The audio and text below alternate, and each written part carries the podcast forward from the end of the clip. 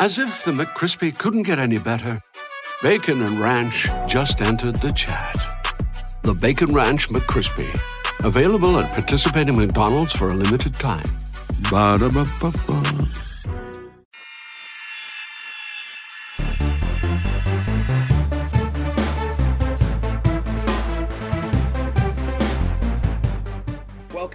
Edition of the Heel Tough Blog Podcast, the September 14th edition of the Heel Tough Blog Podcast. And with me, as always, Zack Hubbard joining us today. Zack, how's it going, man? Pretty good. Glad to be here. Yeah, man. Uh, so, uh, how how uh, first of all, um, where where are you staying at, man? Are you uh, are you safe? Is everything good with the storm so far? Everything is pretty good so far here from Hurricane Florence here in western North Carolina, around the uh, around the Triad, around the uh, Winston Salem and Greensboro area. It's pretty good right now. Seems like most of it is near the coastline right now, but most of North Carolina it seems as uh, safe for the moment. But I'm certainly safe right now. Hope you are too. Yeah, man. Yeah. So, uh, yeah. I mean, uh, we'll we'll talk about you know the game being canceled a little bit down the line, but uh, uh, uh, we're gonna start by talking about last week, the East Carolina game. You know, just to kind of open us up. What were your thoughts, you know, sitting there and, and what honestly probably seems one of the most disappointing losses in program history, probably right up there with the 1999 loss to Furman? Well, I people have certainly compared it to that Furman loss, and I think it's along those same lines. Mainly because this was not a good ECU team. ECU was 130th statistically in defense last year, so dead last in defense, and held our offense to 19 points, and then had tons of success against a defense that looked pretty good against Cal the week before. So this was definitely a diff- disappointing loss.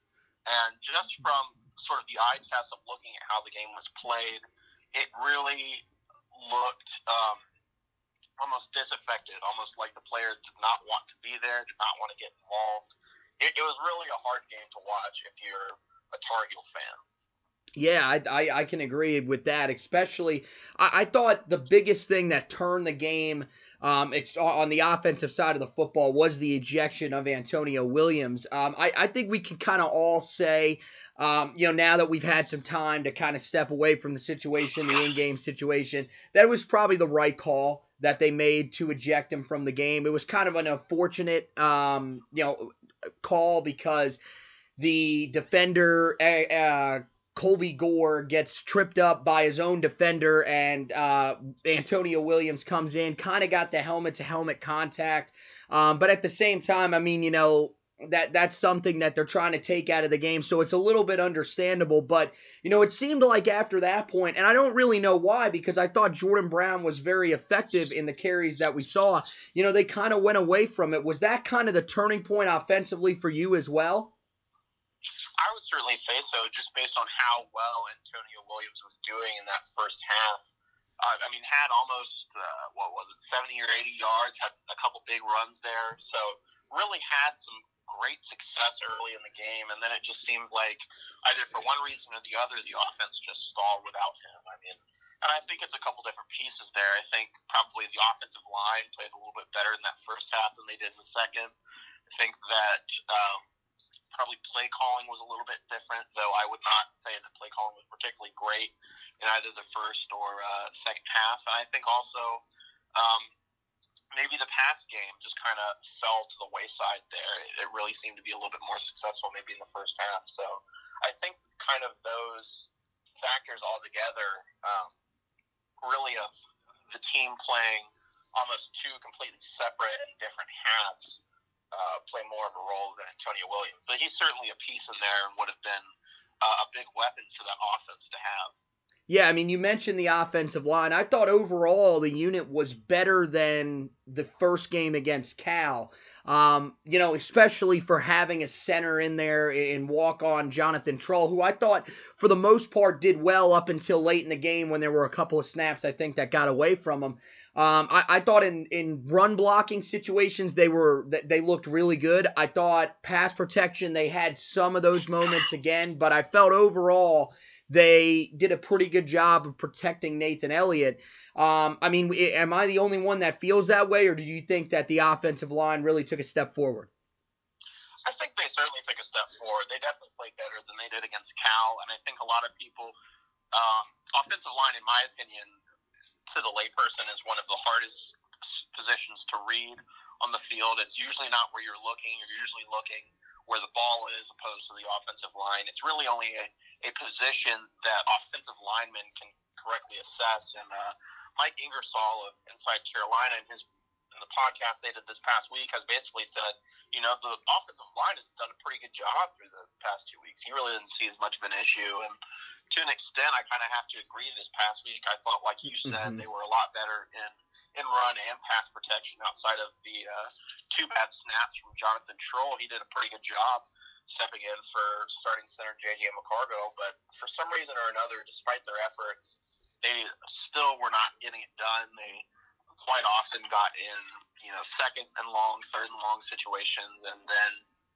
the uh, mainly the pass game was just too um, maybe inconsistent. Uh, right. For the efforts of the offensive line, I think that was more of the issue than anything. Is that though Nathan Elliott had more success passing the ball over 200 yards passing, no turnovers, no interceptions, anything like that. It just didn't seem like they could regularly convert on third down on third and long. They were still throwing those, you know, 50-50 balls to uh, Anthony Ratliff Williams, or they threw some to Dyami Brown. They were usually pretty well covered. And then another factor is the referees were mainly letting these guys, receivers and quarterbacks, make contact with one another. They weren't really calling offensive or defensive pass interference. So it was really just go up and make a play against your man mm-hmm. for most of the game.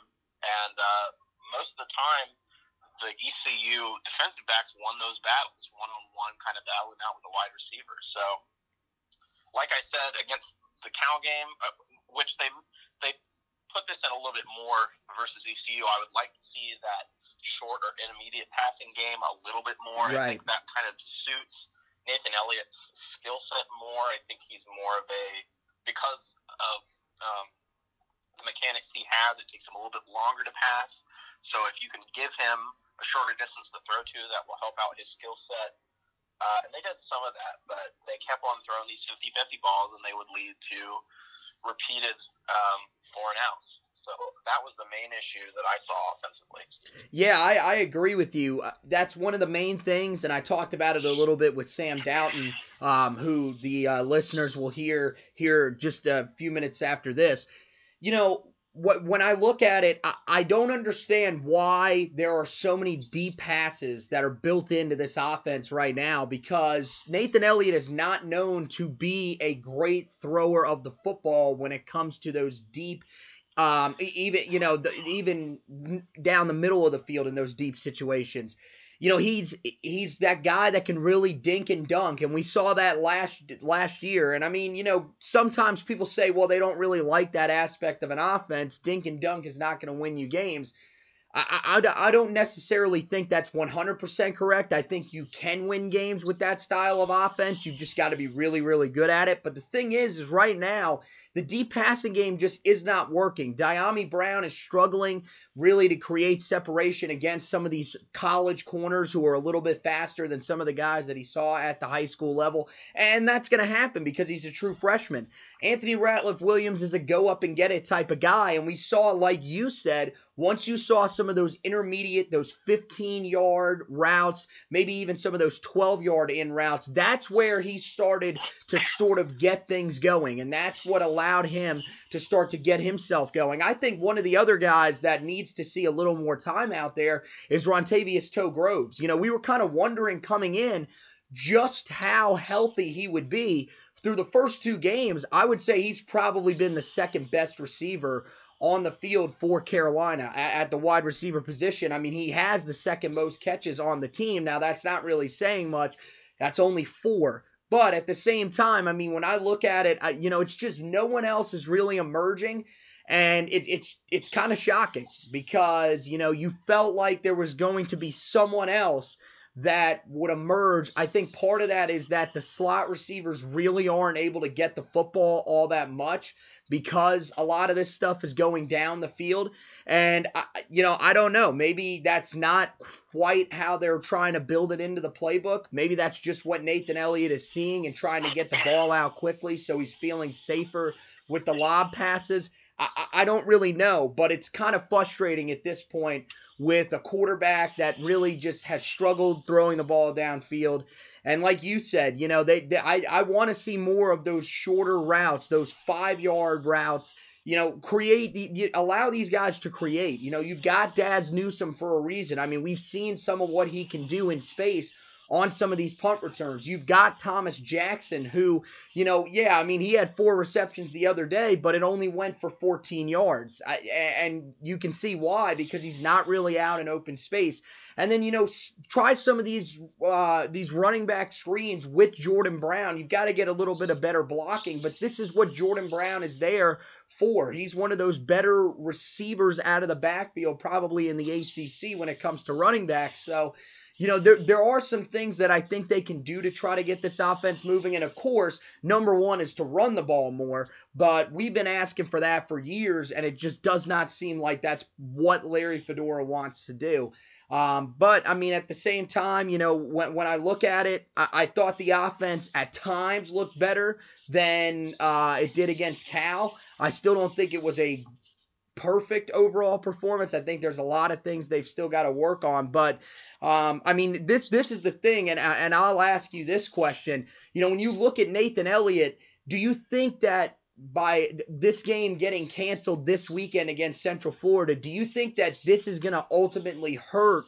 his case when Chazz Surratt returns to say, look, I've got this job locked up now that he's only going to have really one more week to try to prove that he is the guy.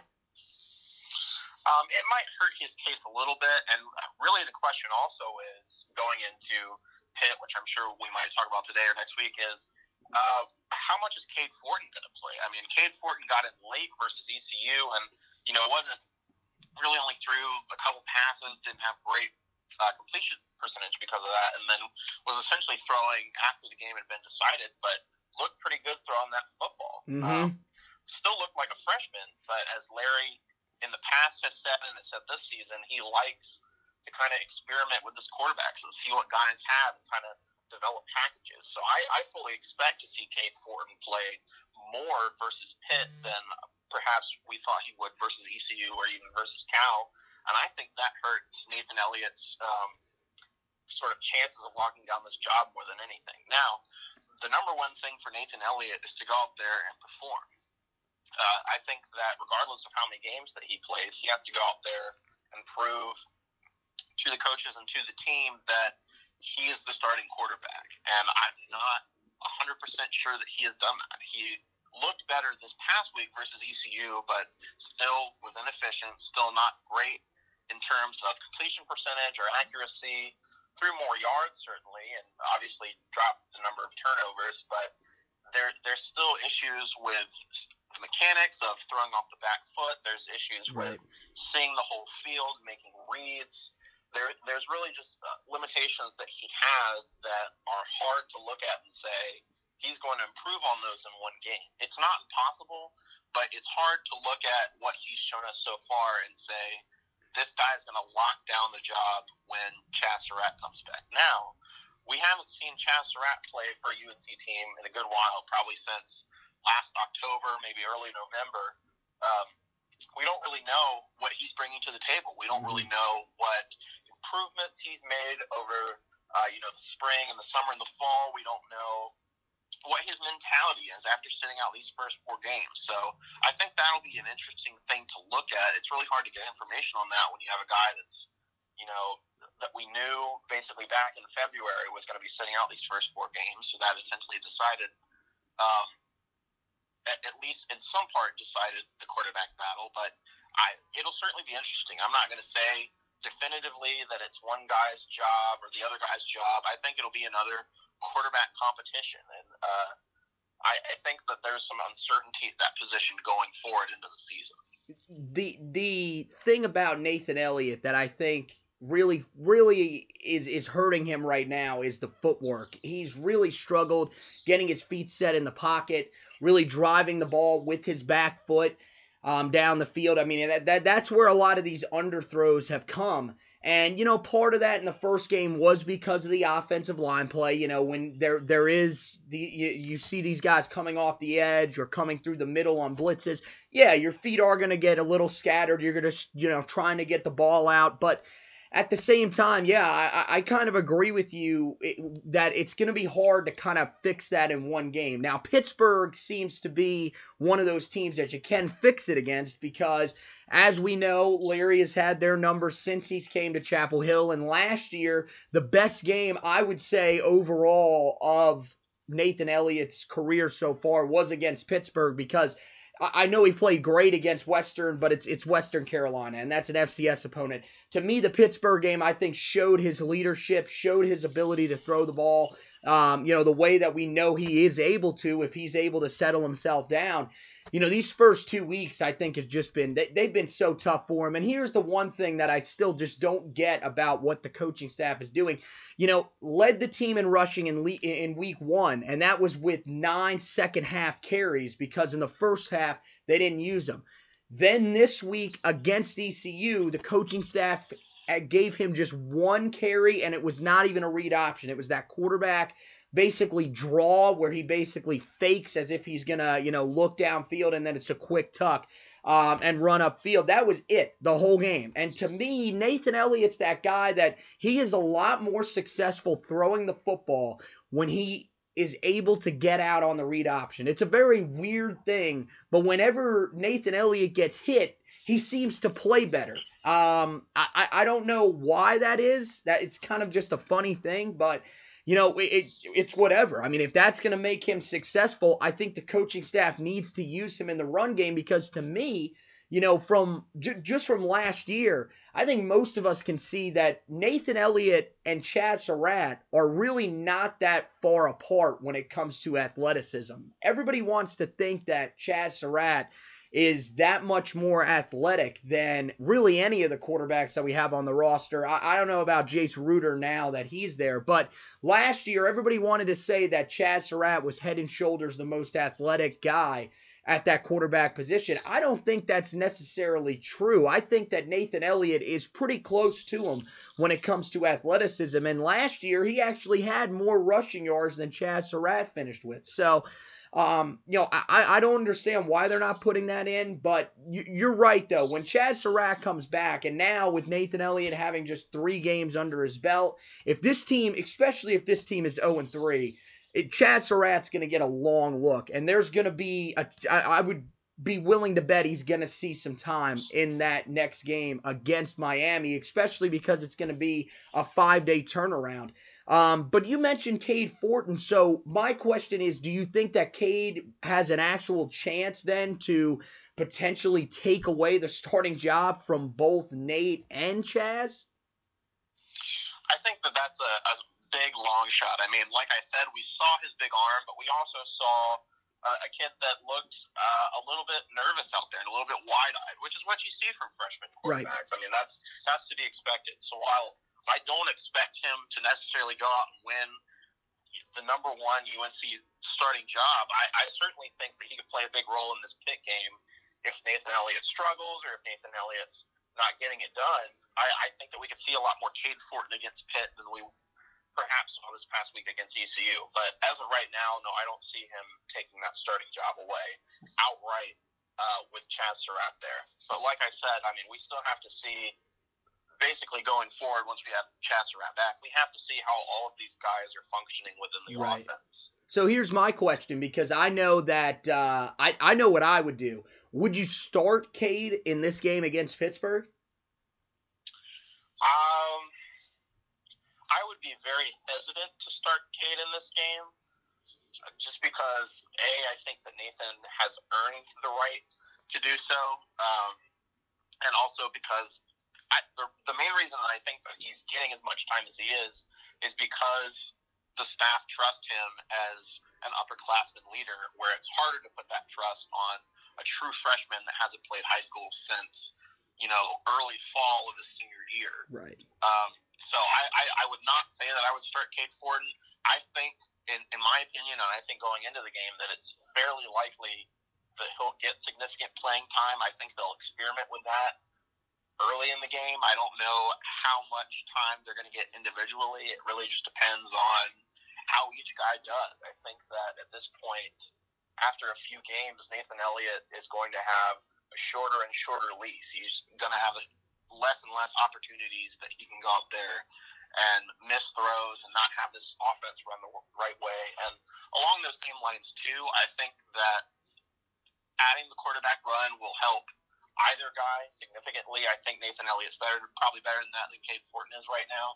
Um, I think that that's probably Nathan's biggest asset, and the reason, in my opinion, that it works so well is because when you add that asset of the read option, it becomes a true read option where either guy can carry the ball. Right. For most of the past two games, it's it's been well known that the running back's going to get the ball out of this option, and the defense can key key in on that. And while some run plays are successful when they know where the ball is going to go, um, it, it really has allowed defenses to kind of take advantage of that and you know have some more plays for loss, plays go for no gain, and stuff like that. So adding that aspect will will make um, teams kind of respect Nathan a little bit more. It'll add a component to it that kind of um, frazzles the defense a little bit when you have that. It, it, it's one more weapon basically that you have within your offense. So I, I think that play calling will help either quarterback more, but as I said, I, I really don't know. I think that Cade Fortin's going to play and play quite a bit, but I would not start him. Yeah, you know, I, I said this after the East Carolina game. I, I, think I would. I, I would throw him out there and just see, you know, if, if what kind of spark that that gives to the team. Um, you know, I mean, it, it, clearly it's not a, a long term thing, but at least I think at this point you've got to give him a chance because from what we've heard, and this is where I think people are really, really frustrated with Coach Fedora right now. He said earlier last week that Cade Fortin can make every throw. And then we see the struggles from Nathan Elliott, and they they took them so long to get Cade Fortin in there. I think that's where people are frustrated. If there's a guy on the bench that you say can make every throw, you know, how is he not in the game? How is he not out there at least having some sort of impact? So, you know, I, I think I'd give him a chance. You know, against Pittsburgh, a team that we've historically had some good success against. You know, I, I think it's going to be if if I was the coaching staff, it would be a very uh, run heavy uh, start to the game and, and give him a, a chance to sort of settle in. But I think you know, when I saw him throw the deep ball, it, it, looked a lot more accurate. I think he stepped into a lot more of his passes. And, you know, I, I know, yeah, there's a little bit of the wide eyed factor, but we've seen throughout college football that, you know, true freshmen, it's not quite as, you know, looked down upon to start a true freshman as it once used to be. I mean, look in the ACC alone right now. I mean, Trevor Lawrence out at Clemson, of course, having a pretty big impact there. Now, he's not starting, but again, he's rotating with Kelly Bryant. And then, I mean, you look at guys like Sam Hartman, who's over at Wake Forest, another true freshman. So, you know, these guys can come in and have impacts. And if Cade Fortin really can make all the throws like Larry says, I, I think why not? Throw him out there, see what he's got. Of course, Nathan Elliott will be there, and maybe you even run sort of a two quarterback system, something that we've you know, hated in Chapel Hill for a long time, but after, you know, going with the one quarterback this year, I, I think people are going to say we don't hate it as much as we once used to. So, you know, I, I would give him a shot. I would see what he's got. Um, and, you know, maybe potentially if he plays that well, he could be in that group that sort of battles it out, you know, especially late in the season if – you know, things get as bad as some fans think it's going to get, where, you know, we could get eight or nine games into the year without a win. I don't know if that's going to happen, but, um, you know, if, if it does get that bad, why not have the true freshman there that you can potentially put in and maybe find your quarterback of the future, something that a lot of people right now just, you know, have a lot of uncertainty about with the two guys that were expected to battle it out here in the fall. So, um, you know, we turn to the defensive side of the ball here. Uh, you know, I, I, looked at it as, you know, a, a, little bit of a confusing. I guess it kind of balanced out, you know, what we saw from them in the Cal game. Um, the run defense really, really struggled. There were a few times where guys just simply filled the wrong holes. Like on one of the touchdowns, I think it was the Holton Ahlers' touchdown. Um, you know, J.K. Britt just, you know, the, the uh, Cole Holcomb filled the B gap and J.K. Britt came behind, should have taken the C gap, but instead tried to help fill the B gap, and it ended up leaving the C gap wide open. You know, it, it, was just miscommunications like that. A lot of big plays running the football as well, especially late in the game for ECU.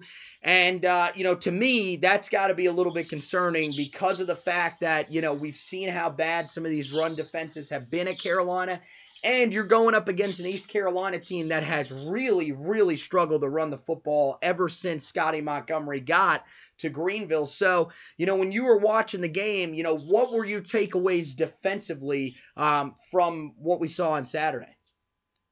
Well, my main takeaways as a unit, I saw um, just a lack of focus and a lack of, you know, intensity in your play, lack of execution, and those those are all kind of what we call coach speak. Those are all kind of vague terms, but by that what I mean is I saw a defense that did not look interested in playing that game. I saw, like you said, guys fill the wrong gap repeatedly and just not make tackles. You know, have a half-hearted effort to get to guys. There were several instances where you had pass defenders that were in pass coverage. They thought that they had made a play. They thought that they had deflected a pass or forced an incompletion where there was actually completion, and they would give up on the play after that. There was a, a strip sack by Alan Cater where the ball came out and you know a defender didn't even the defenders didn't even see it. They weren't even going for the for the turnover there. So there were there were several instances where it just didn't look like the guys were playing as a unit. It didn't look like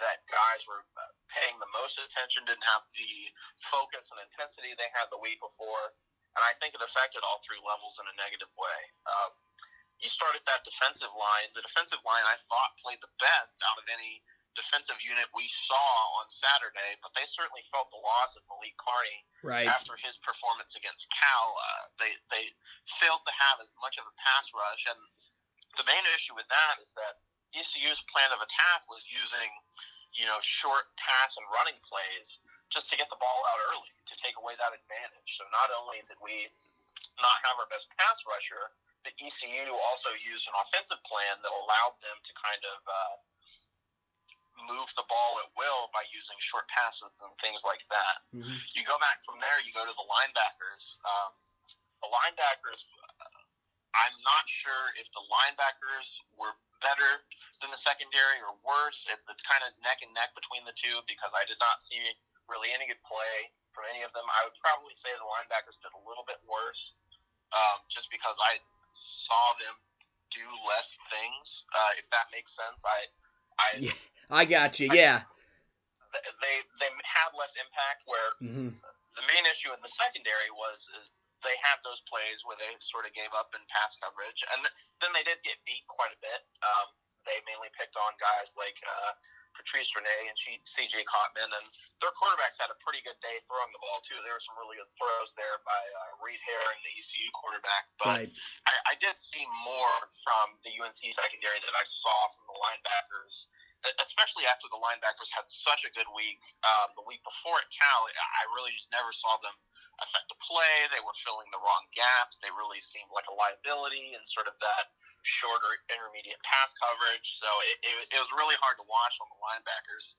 Um, with the secondary, like I said, they got beat, but a lot of those situations in which they got beat were either misreads um, by the corners. There were several occasions, uh, such as last week, where um, the defense was playing sort of a soft coverage so they gave up those kind of short underneath throws mm-hmm. um, to, to not get beat uh, long by the long throws, sort of that bend don't break philosophy that people have liked to attribute to the Carolina defense for a number of years. Um, but then there were instances um, where defensive players made good tackles. I thought that really outside of one missed tackle, uh, Myles Wolfolk, the safety, had a pretty good game. So did J.K. Britt. So mm-hmm. I liked what I saw from the safeties.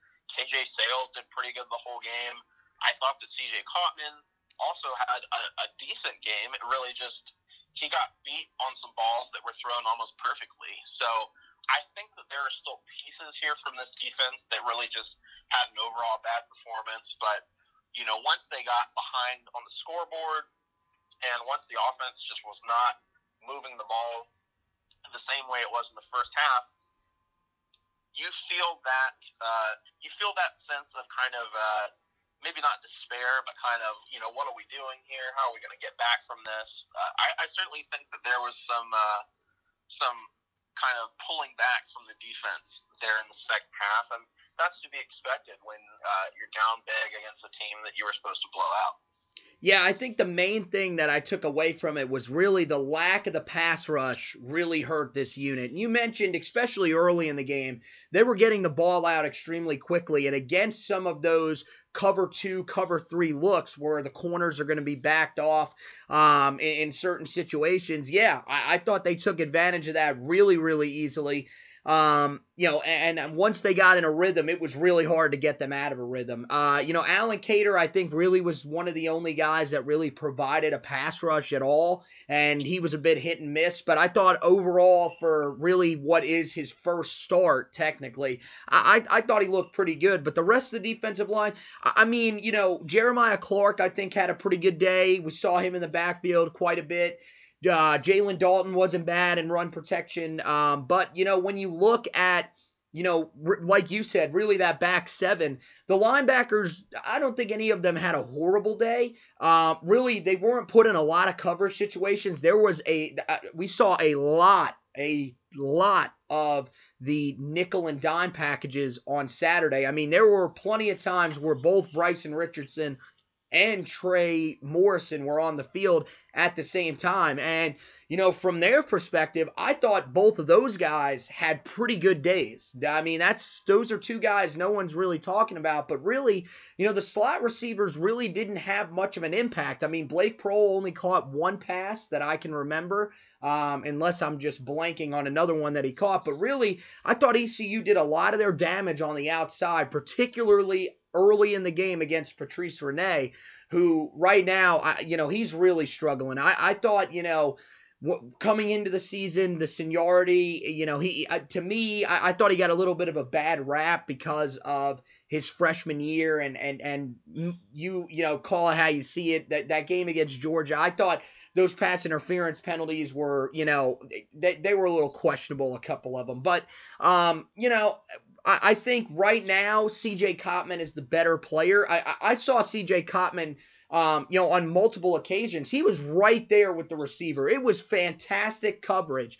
He did everything he possibly could, but you mentioned a great throw and really just a great catch. Both times he he had the ball caught over him by Trevon Brown, who is probably going to be the next ECU receiver that's going to go to the NFL. So, you know, I, I thought overall he looked pretty good. KJ Sails, you know, he was thrown at six times and only had one ball that was caught. So overall, I thought they looked good. I thought I thought the corners in general, outside of Rene, had a pretty good day. The safeties, you know, they weren't bad. It just felt like on some of those deep balls, you know, that Myles Dorn was really being missed back there because I just don't think that Myles Wolfolk has that sideline to sideline type ability that Myles Dorn does.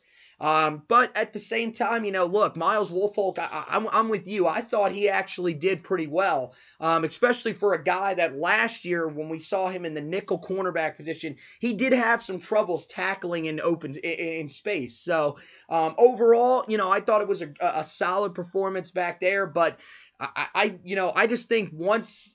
Like you said, especially in the second half, once that offense got going, you know, that unit, I, I think they had just been out there for so long as well, and they started to wear down, and the lack of depth, I think, started showing a little bit there. So, you know, it is kind of a break that, you know, th- those guys will be back for that uh, September 27th game against Miami.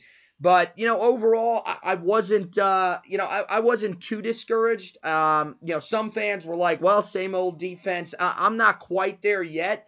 I think if, you know, this team can get back to being fully healthy, if they can get back to having everybody on the field, I feel like, you know, that first game kind of showed that there is a bit of a pass rush there. I feel like the interior of the defensive line is is very good and especially once Aaron Crawford returns. And then when you look at the linebackers and the secondary, I think the linebackers are still a little bit of a weakness just because of the lack of depth there, the lack of experience depth there. But the secondary, I think, you know, they'll, they'll, be perfectly fine. And I think they'll adjust against a team like ECU who throws as much as they do. You're bound to give up some yards. Um, you know, it's it's just, uh, you know, at the end of the day, you would have liked to see a pass rush that could have helped to provide that. But um, I think we'll turn We'll go to special teams here really quickly before we'll then turn and focus on uh, what was supposed to be this week's game. But uh, the reason we got to talk about special teams is just because of Freeman Jones, because Freeman Jones has been fantastic. Uh, you know, three for three the other day. So far, four for four on the season. Perfect. And, uh, I mean, Freeman looks to be in a zone right now you know, at this point, I, think he's a huge weapon for this team going forward. Do you feel the same way?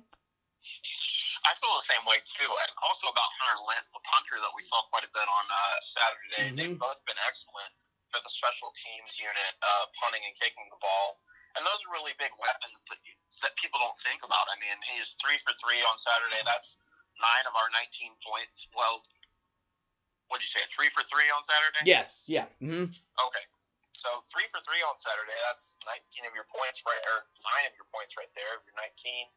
Um, really just, uh, and then with punting as well, people don't think about punting. That's uh, what people in the industry like to call hidden yardage. Uh, you know, if you put a guy at his own 20 as opposed to his own 40, that's going to significantly decrease their chance to kind of make that drive down the field and score points. So, you know, the, those two positions, kicker and punter, are really right now, I would say the two best that we've seen on the Carolina team. Not because of any other position being particularly bad, but just that the punter and kicker have been very good and huge weapons uh, for Carolina so far.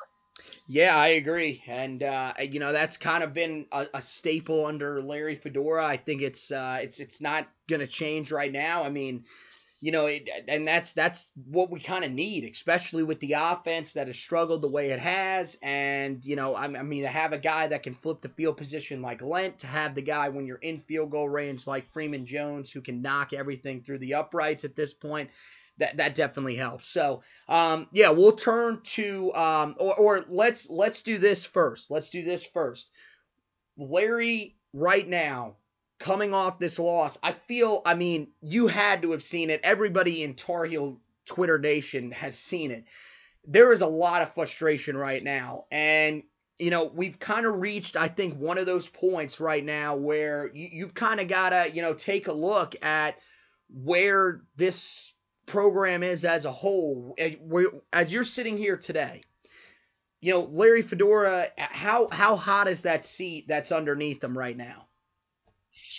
Well, I think the seat is about as high as you can get right now without uh, an absolute move being made. I mean, uh, like we said, this this ECU game was going to be a crossroads for Larry Fedora and his legacy uh, at UNC, and it certainly was not a, a good sort of note um, to have sort of here for his for his time here. Uh, there's frustration with players, uh, both former and current. There's there has to be frustration with the staff to some extent. Um, there's probably frustration with with Larry himself. Um, now, I I do think that I think that it's a little bit um, hasty to imagine there being any sort of decision being made here in the season. Personally, I, I don't usually like those. You really only want to make those moves if you know who the replacement is going to be, right. which I don't think that they do.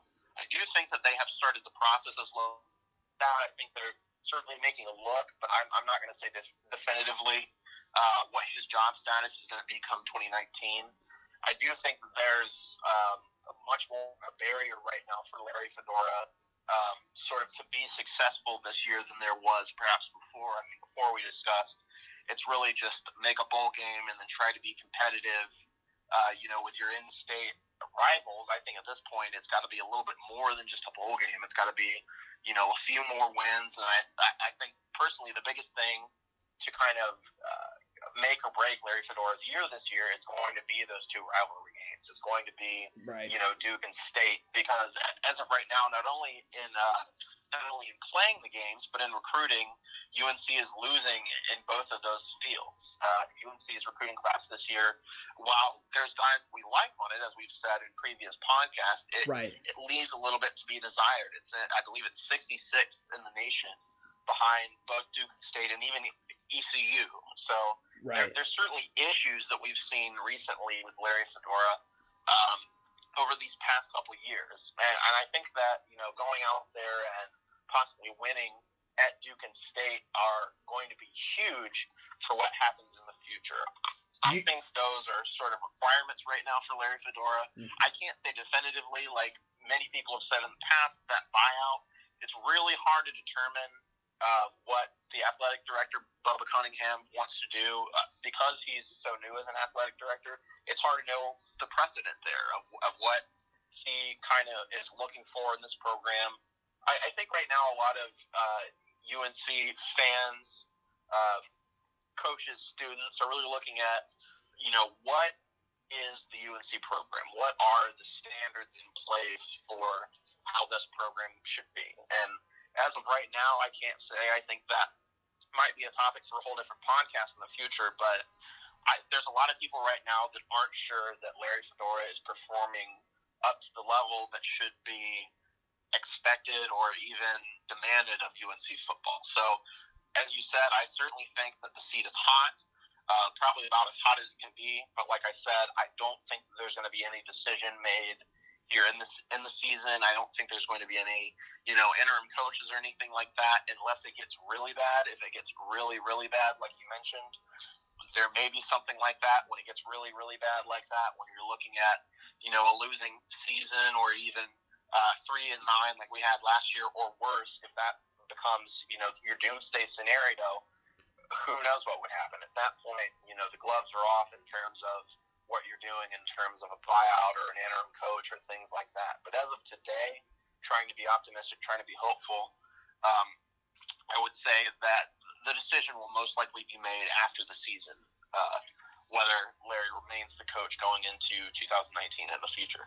Yeah, no, you're right. Uh, there probably will not be a move in season, and that's because, like you said, you know, you've got pretty much the only way you're going to make a move, at least this early in the season, is if you know that your future coach is on your staff. And I don't think that that's even remotely true. I, I don't think the only one that I could think if Larry was to get fired and if he was to reach that 0 and 9, uh, you know, 0, 0 and 10 type mark, then yeah, then they might move on and, and just have an interim guy for maybe the last three or four games of the year. Um, you know, at, at the max, I think probably three would be the max. I wouldn't even say four. I'd say two or three games of the year. Um, yeah, I would say maybe that would be John Papuchis, but there's no way that he is going to be the next head coach. It, it's going to be somebody that's from the outside.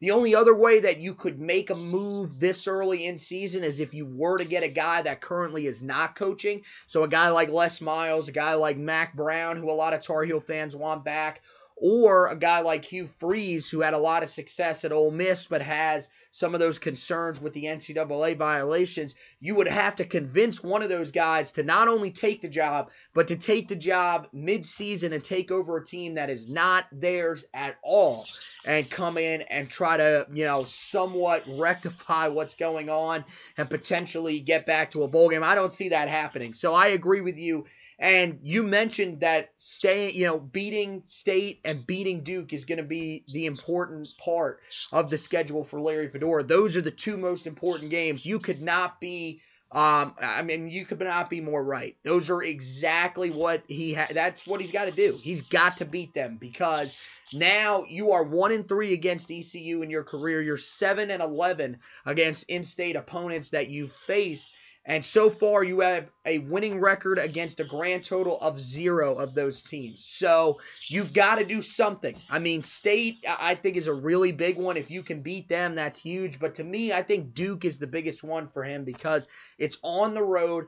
And that team, while they are talented, I mean, they just lost quarterback Daniel Jones this past week, cornerback Mark Fields, who's one of their big time players. So that team is going to be beatable. He's got to find a way to win that game. But you know, right now, I, I think, you know, you got to kind of take it one week at a time. And I think the best thing that could have happened for really the entire program was for this game to be canceled because it gives everybody sort of a minute to take a step back and potentially breathe and, and say, okay, what can we do to try to get this thing back on track? The players the fans who you know right now are still just in some of them are still in an uproar. I think some of the people have sort of calmed down just a little bit. Um, but you know when i look at his overall job security you know i think i'm kind of where you're at. I don't think his seat can get much hotter. I'm i'm pretty sure at this point he's about at the point where he's going to you know he's going to have to do something drastic because you know this I, these people are just frustrated. And you look, like you mentioned, at the 2019 recruiting class. I looked at it the other day, and through 24 7 sports, it's ranked as the 58th best recruiting class in the country. So, okay, it might be a little bit better than yours, but it's still not good. Um, 13th in the ACC. The only team that is behind us is Syracuse, and that class if I remember correctly, has seven guys committed. So if they start getting more guys to commit, that class could even rank ahead of our class and put us last in the ACC um, which is not what we need. That is not at all what we need coming off what was the best recruiting season of Larry Fedora's career. But you can see that 3 and 9 season is really hurting. And at this point, I mean, ranked 58th in the country, I want to just give you guys some perspective as to who is ranked ahead of the Tar Heels in this recruiting class. Of course, State's ranked ahead of us because they've had what what has been a really really good recruiting cycle for them. Uh, Duke is ranked ahead of us which is not great, but at the same time, you know, they've started to make some moves under David Cutcliffe.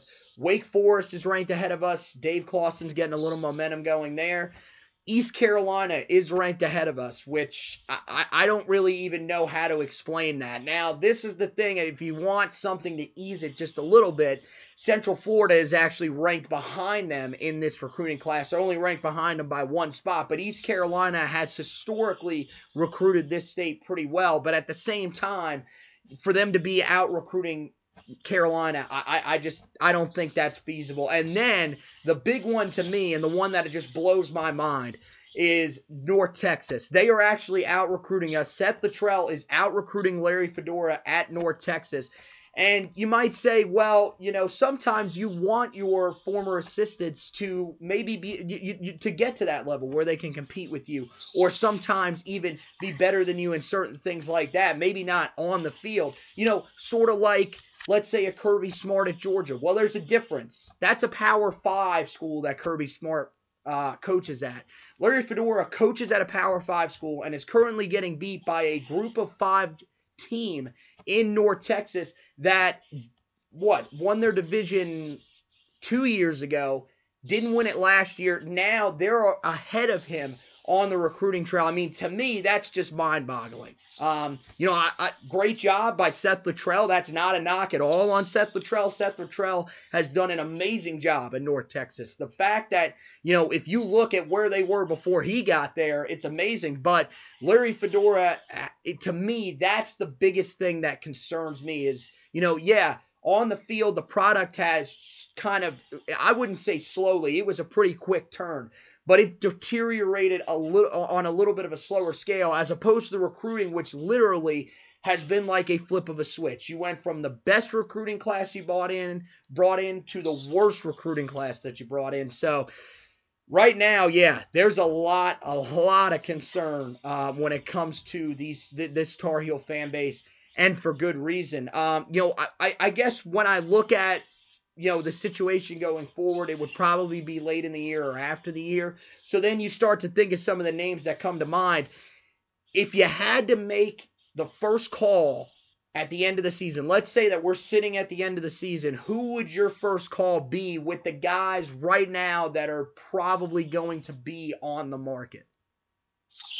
Well, if I had to make a first call, it, it's really hard to say right now because there are several guys that are, uh, you know, that are Power Five caliber head coaches, either former head coaches or current.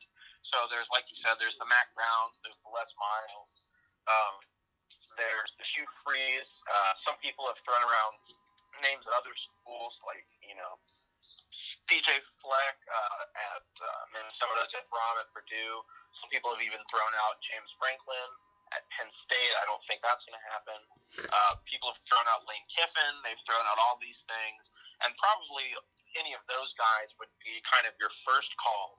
But in terms of guys that I'm somewhat excited about, maybe some dark horse candidates, if I could go in that direction, are guys like um, uh, Scott Satterfield out of uh, App State, and then Mike Houston out of uh, James Madison and FCS program. And you know, people look at that, they look at, uh, they say, oh, it's App State and it's James Madison. How can they really make the switch to the Power Five level? And there's certainly that concern, but both of these guys have shown that they know how to run a program they know how to get, get, get kids involved. They know how to teach fundamentals, and they know how to win, plain and simple. And you know, you look through how coaching ranks have gone in the past.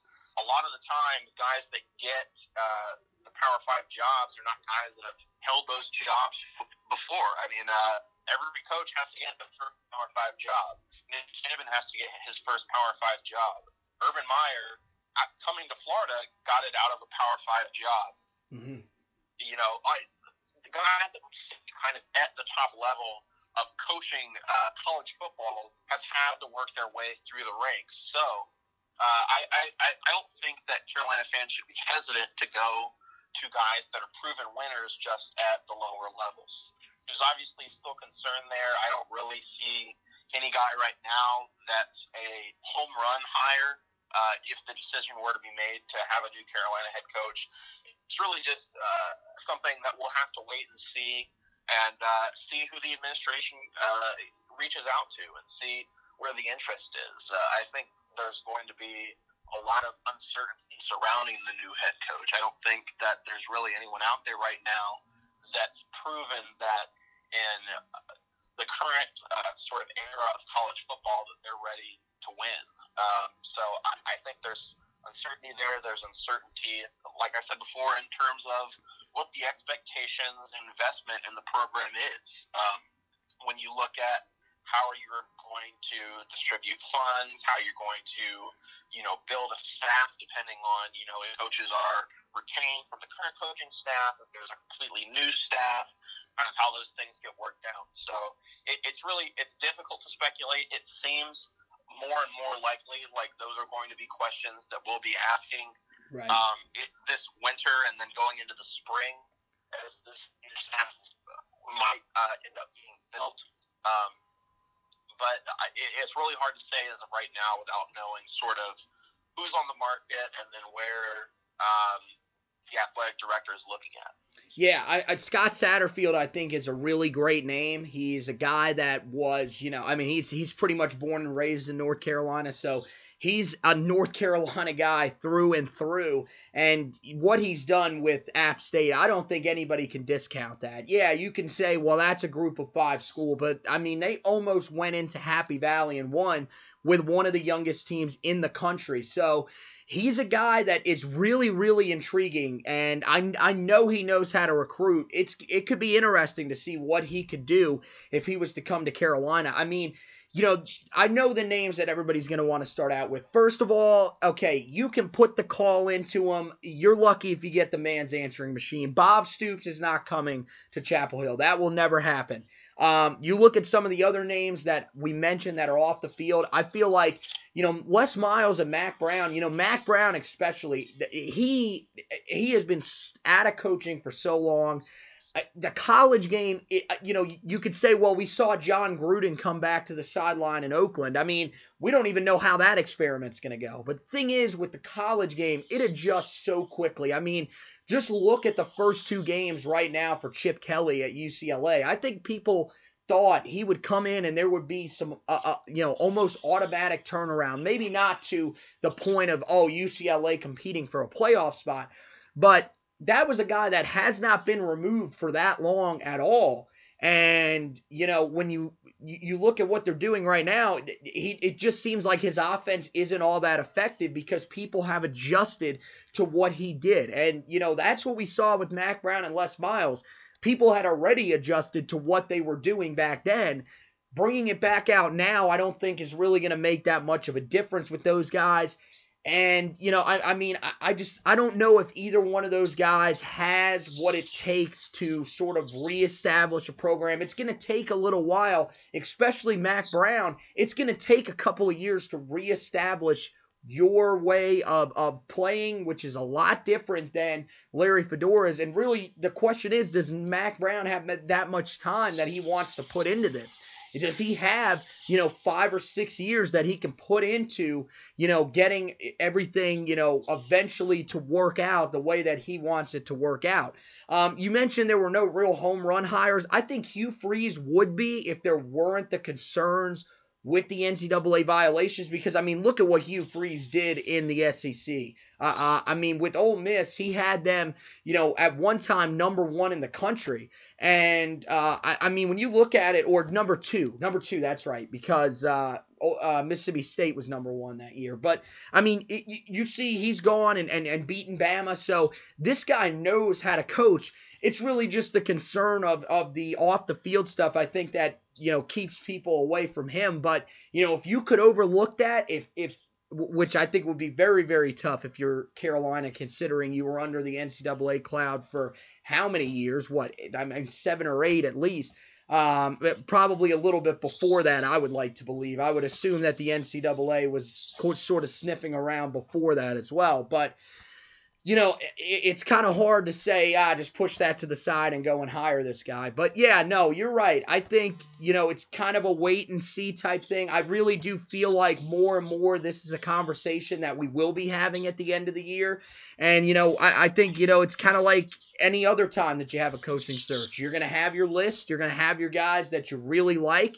You're going to have your guys that maybe you're not you're not quite as high on and uh, eventually, what's probably going to end up happening, it'll land somewhere in the middle. And um, I mean, there are some really good guys out there that I think are are hireable and guys that would want to come to a job that really, you know, is is not a terrible football job.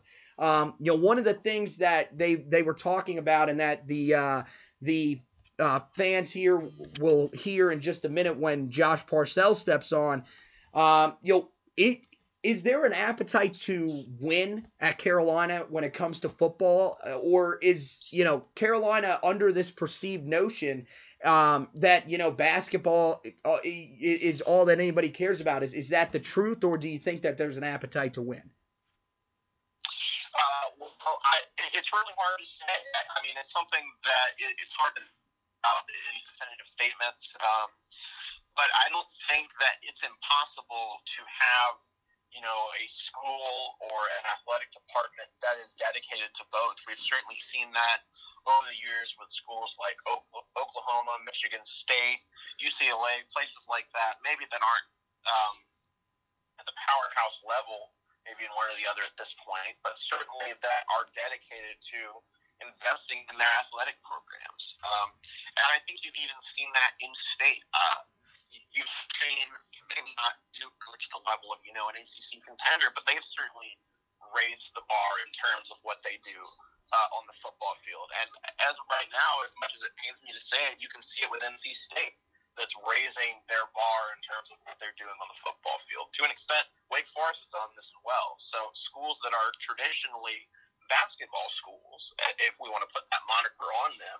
are raising their level of play, are investing in their football programs, and it, it, it's really uh, it shouldn't be an ex- kind of an excuse or an expectation that UNC should not invest in that purely because they have another successful sports uh, sort of team or sports program on campus. That being said, I think that after the Larry Fedora era, there needs to be some sort of culture change not only with, with the football team, just in general, that comes from the coaching change, but perhaps within the football program as a whole in terms of how it invests uh, in the team and the effort it puts forward.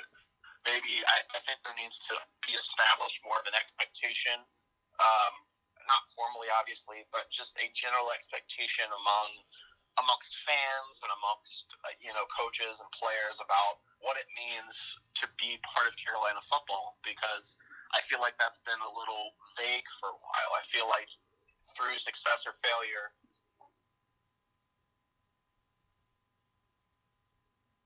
Oh, still there? Oh, I think we lost him. Uh, yeah, so guys, as you heard, the connection going in and out there. We're going to try to get him back on, but you know, really what I think, you know, he was talking about really was just, you know, the fact that, you know, it's it's kind of on the fans to, you know, buy in and sort of, you know, try to help these guys out. And, and you know, uh, right now, I, I mean, it, it definitely is, uh, I, I feel like a little bit tough uh, with the fan base. You know, uh, so yeah, Zack, uh, yeah, sorry about that, man. I uh, don't know quite what was going on there, but I I think we've got it uh, reset here for you. All right, good. Uh, as what I was saying, uh, issue as of right now is not that I am unsure of whether UNC has, you know, a winning culture or is, you know, uh, sort of content to see where the chips may fall. I really think that it's unknown right now. It's really hard to tell. So I, I think that it, it, there has to be sort of a uh, it really starts with the coach, and if that's Larry Fedora, that's great, and if that's a new coach, that's great as well. There needs to be sort of an establishment of a standard of of play and then of competition. Maybe not in terms of X number of years, but there there certainly needs to be more of a a feeling of legitimate uh, def- definition of what it means to be UNC football and what sort of that standard is. Yeah, no, yeah, I feel you, and uh, I, I, mean, yeah, part of it I think is is on the fan base. You know, everybody, you know, seems to want to, you know, criticize and everything like that. And I, I mean, you know, I've I've done a little bit of it myself, but you know, you've got to show up on Saturdays and be there for these guys. I saw a lot of people saying they were to give up their season tickets. And you know, even though I'm not going to be able to be there this year, I really wish I could be there um, more this this season. But because of you know other uh, re- responsibilities that I've got for this year. Um, you know, during you know college football Saturdays. Unfortunately, most of the games I won't be able to make. But the thing is, is man, you know, everybody wants to you know come out and, and really criticize. Mostly if you're criticizing the players, you know, that's one of those areas where, you know, look, I mean, these guys, to me, I, I don't think there's a, ton of room for criticism. I think, you know, in general, a lot of these guys have played hard, and I think that you know, really, you know, one of the things that these these fans have, they, I mean, they have a little bit of unrealistic expectations. I mean, there were people I think coming into this year, especially towards the end of the offseason, that were pretty much expecting this team to win eight games, nine games, and when they see that, you know, it's tailor the expectations. You can't be you know, expecting these guys to come off a three and nine season and all of a sudden be back in contention for the ACC Coastal. But you know, at, at the same time, uh, it's like you said. I think there needs to be some sort of an established, you know, sort of. I, I guess a general, not requirement, but yeah, sort of an expectation mindset where, look, you know, when you go in, we want, you know, all we want is about seven or eight wins. I think that's kind of where everybody's at. Be in contention for that ACC um, coastal, and, and, I think that's where uh, that that's where a lot of people are, are satisfied at. As long as you're there, uh, that that's kind of where they, they want to be, and I think that's almost the direction that the athletic department is going. Now, the thing is, I mean, look if you think that they don't care about football there, look, I can tell you one thing. Bubba Cunningham cares about football because Bubba Cunningham came from Notre Dame. So, you know, football is in the blood in South Bend. It's just how it works. So, you know, that that's what happens when a guy like that comes. Of course, there's going to be a little more focus. We've seen it with the football facilities. So, you know, look, they're putting some money into it. It's just, you know, maybe now is the right time. You've got the money into the facilities.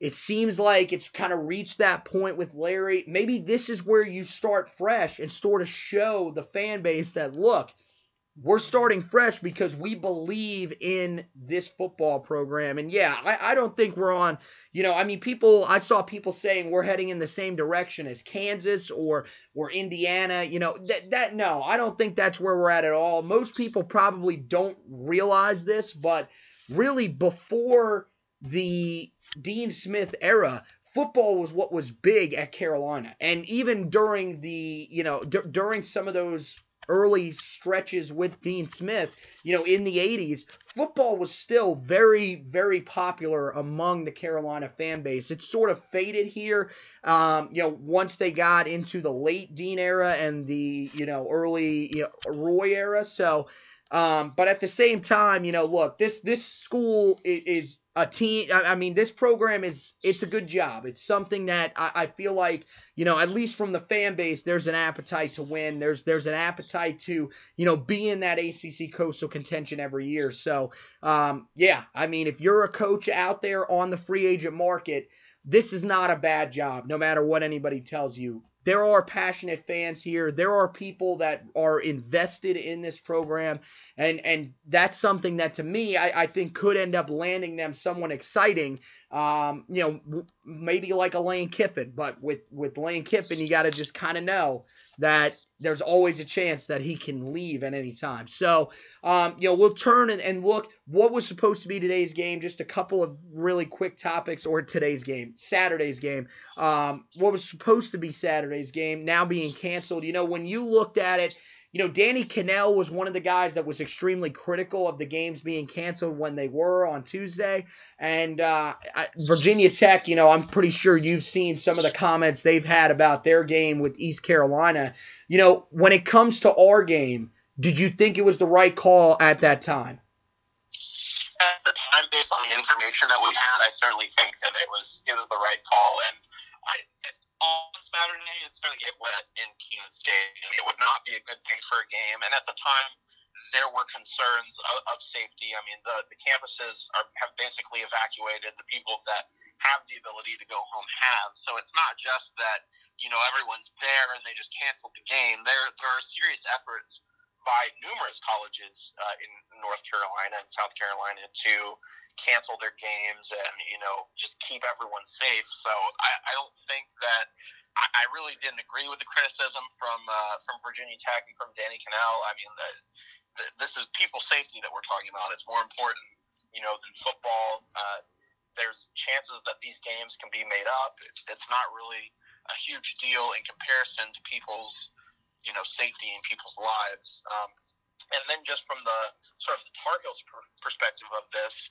uh, USC uh, or UCF rather uh, is is a, is a good team. Uh, they're a very good team led by a very good uh, quarterback. Some would even say a Heisman level quarterback, McKenzie Milton. So this was not a game, despite being at home against a Group Five team, that I was very confident in. And you know, like you said earlier, it gives the Tar Heels another week to, you know, get some practice in, to, to take some room to breathe, to kind of mm-hmm. reevaluate mm-hmm. what they're doing, uh, maybe to, you know, like uh, spark um, a flame under the season and, you know, get some motivation back, get some intensity, get some focus, and really just be more prepared for that Pitt game. Um, so I think that the cancellation of this uh, UCF game is an overall good for UNC. I don't think that it was going to be a particularly close game. Uh, I think that if UCF played a lot of Power Five teams this year, they would have a very good chance of being beating quite a few of them. This is not, though there are pieces missing. This is very much still a similar team to the team last year that went undefeated and beat Auburn in the Peach Bowl. So I don't think that UCF, despite being, you know, uh, in the American Athletic as a team that should be overlooked. I think it helps out UNC's season a bunch. Um, I think it, it, it's helpful overall. Yeah, I, I, I agree with you. And I think the thing that really was kind of forgotten about from these college football analysts and, and really from Virginia Tech as well, you know, when you you look at why these games were canceled, and I listened to Larry Fedora live on Tuesday night, And Rick Steinbacher, I think, really just kind of put one of those, he put it out there and really just kind of showed people, look, you know, this is why we did it. It's not because of the game. It's it's because these people coming from the coast need somewhere to go. Some of these people don't have family that live in other parts of the state, or they have family that lives on the West Coast. They're not going to go all the way out there.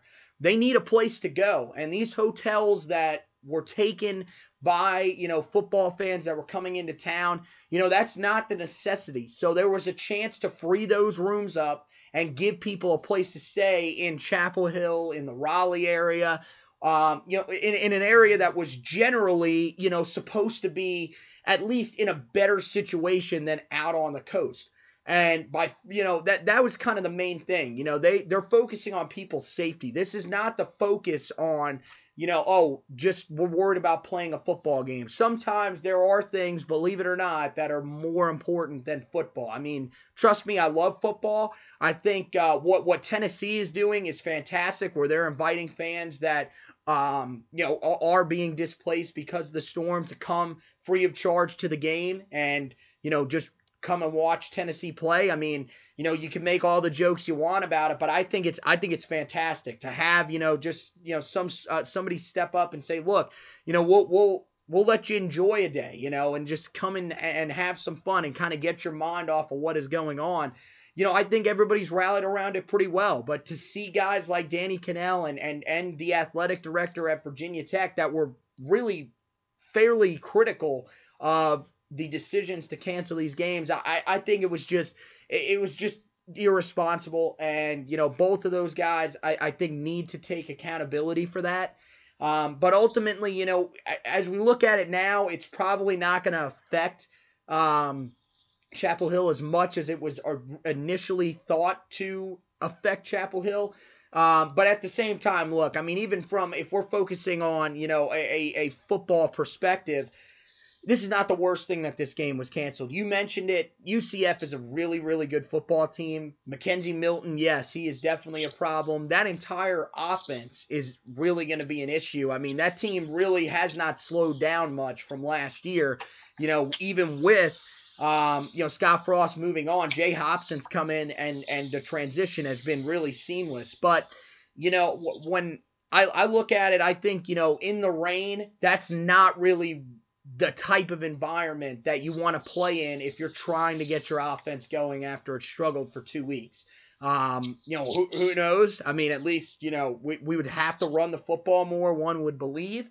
But at the same time, yeah, it's ultimately about the safety of fans. And, you know, one of the other things that Rick Steinbacher said that I think helped in making this decision is he talked a little bit about playing during Hurricane Matthew back in 2016 and it's like he said, you know, sometimes you make a decision and it may be right, it may be wrong. You got to learn from it. I think they made that decision back in 2016 to play. And then after a while, they kind of saw, you know, hey, this wasn't the right decision.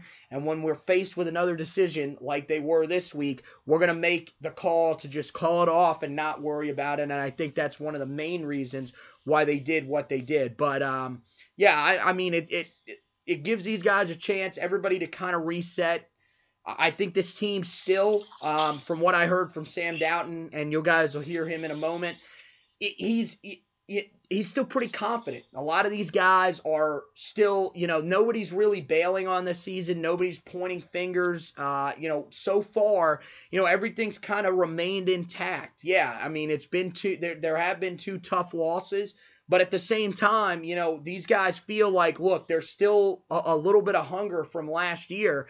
And once they get that first win, potentially they could get something rolling. So, you know, who knows? Maybe Pittsburgh's that game that gets it started. Then you got Miami just five days later. So, you know, yeah, it could be, you know, helpful that that game is five days later because who knows? If you come out of that game with a win against Pittsburgh, you could roll over that momentum and and keep it going just five days later against Miami. So you know, uh, I I think right now this the cancellation, yeah, it's disappointing, but at the same time, it, it definitely helps this team. So. Um, last question, and then we'll get you we'll, we'll get uh, you out of here and, and get rolling towards hopefully uh, what will be the September 22nd game against Pittsburgh, barring anything major. Um, you know what? What are you going to do with your Saturday now that Carolina is not going to be on television?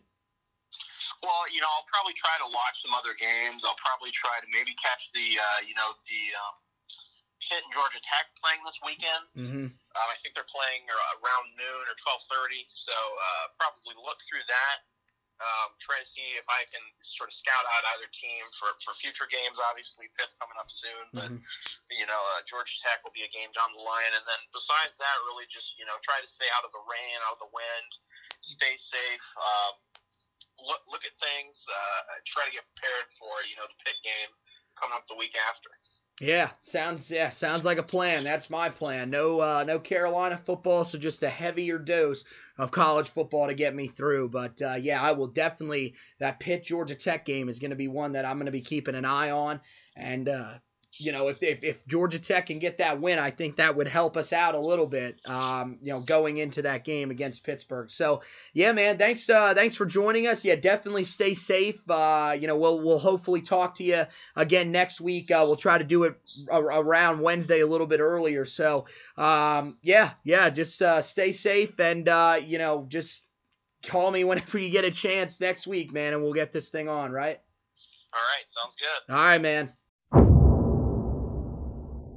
Yeah, what's up, man? Yeah, how's it going? It's Anthony. Uh, so, yeah, man. Hey, I really want to thank you for stepping on. Um, you know, I uh, I guess I'll start giving you a little bit of background. And for anybody that doesn't know, Josh Parcell, the host of middays uh, here on WFNZ in Charlotte. So, um, you know, a guy that knows a ton about college football. And I wanted to start by asking you, you know, w- when it comes to the Tar Heels, I, I know you were watching or at least keeping an eye on the game against East Carolina. We entered as a 16 and a half point favorite. What was your reaction when you saw that we ended up not only losing, but getting beat by 22 on the road to a team that lost to an FCS opponent the week before? Yeah, I mean, to me, it was a sign that Larry Fedora is clearly losing control of the program. And East Carolina is one of the worst teams. I mean, you just said it yourself, Anthony, with that loss to NCAA the week before. I mean, this, this is one of the worst teams in all of FBS.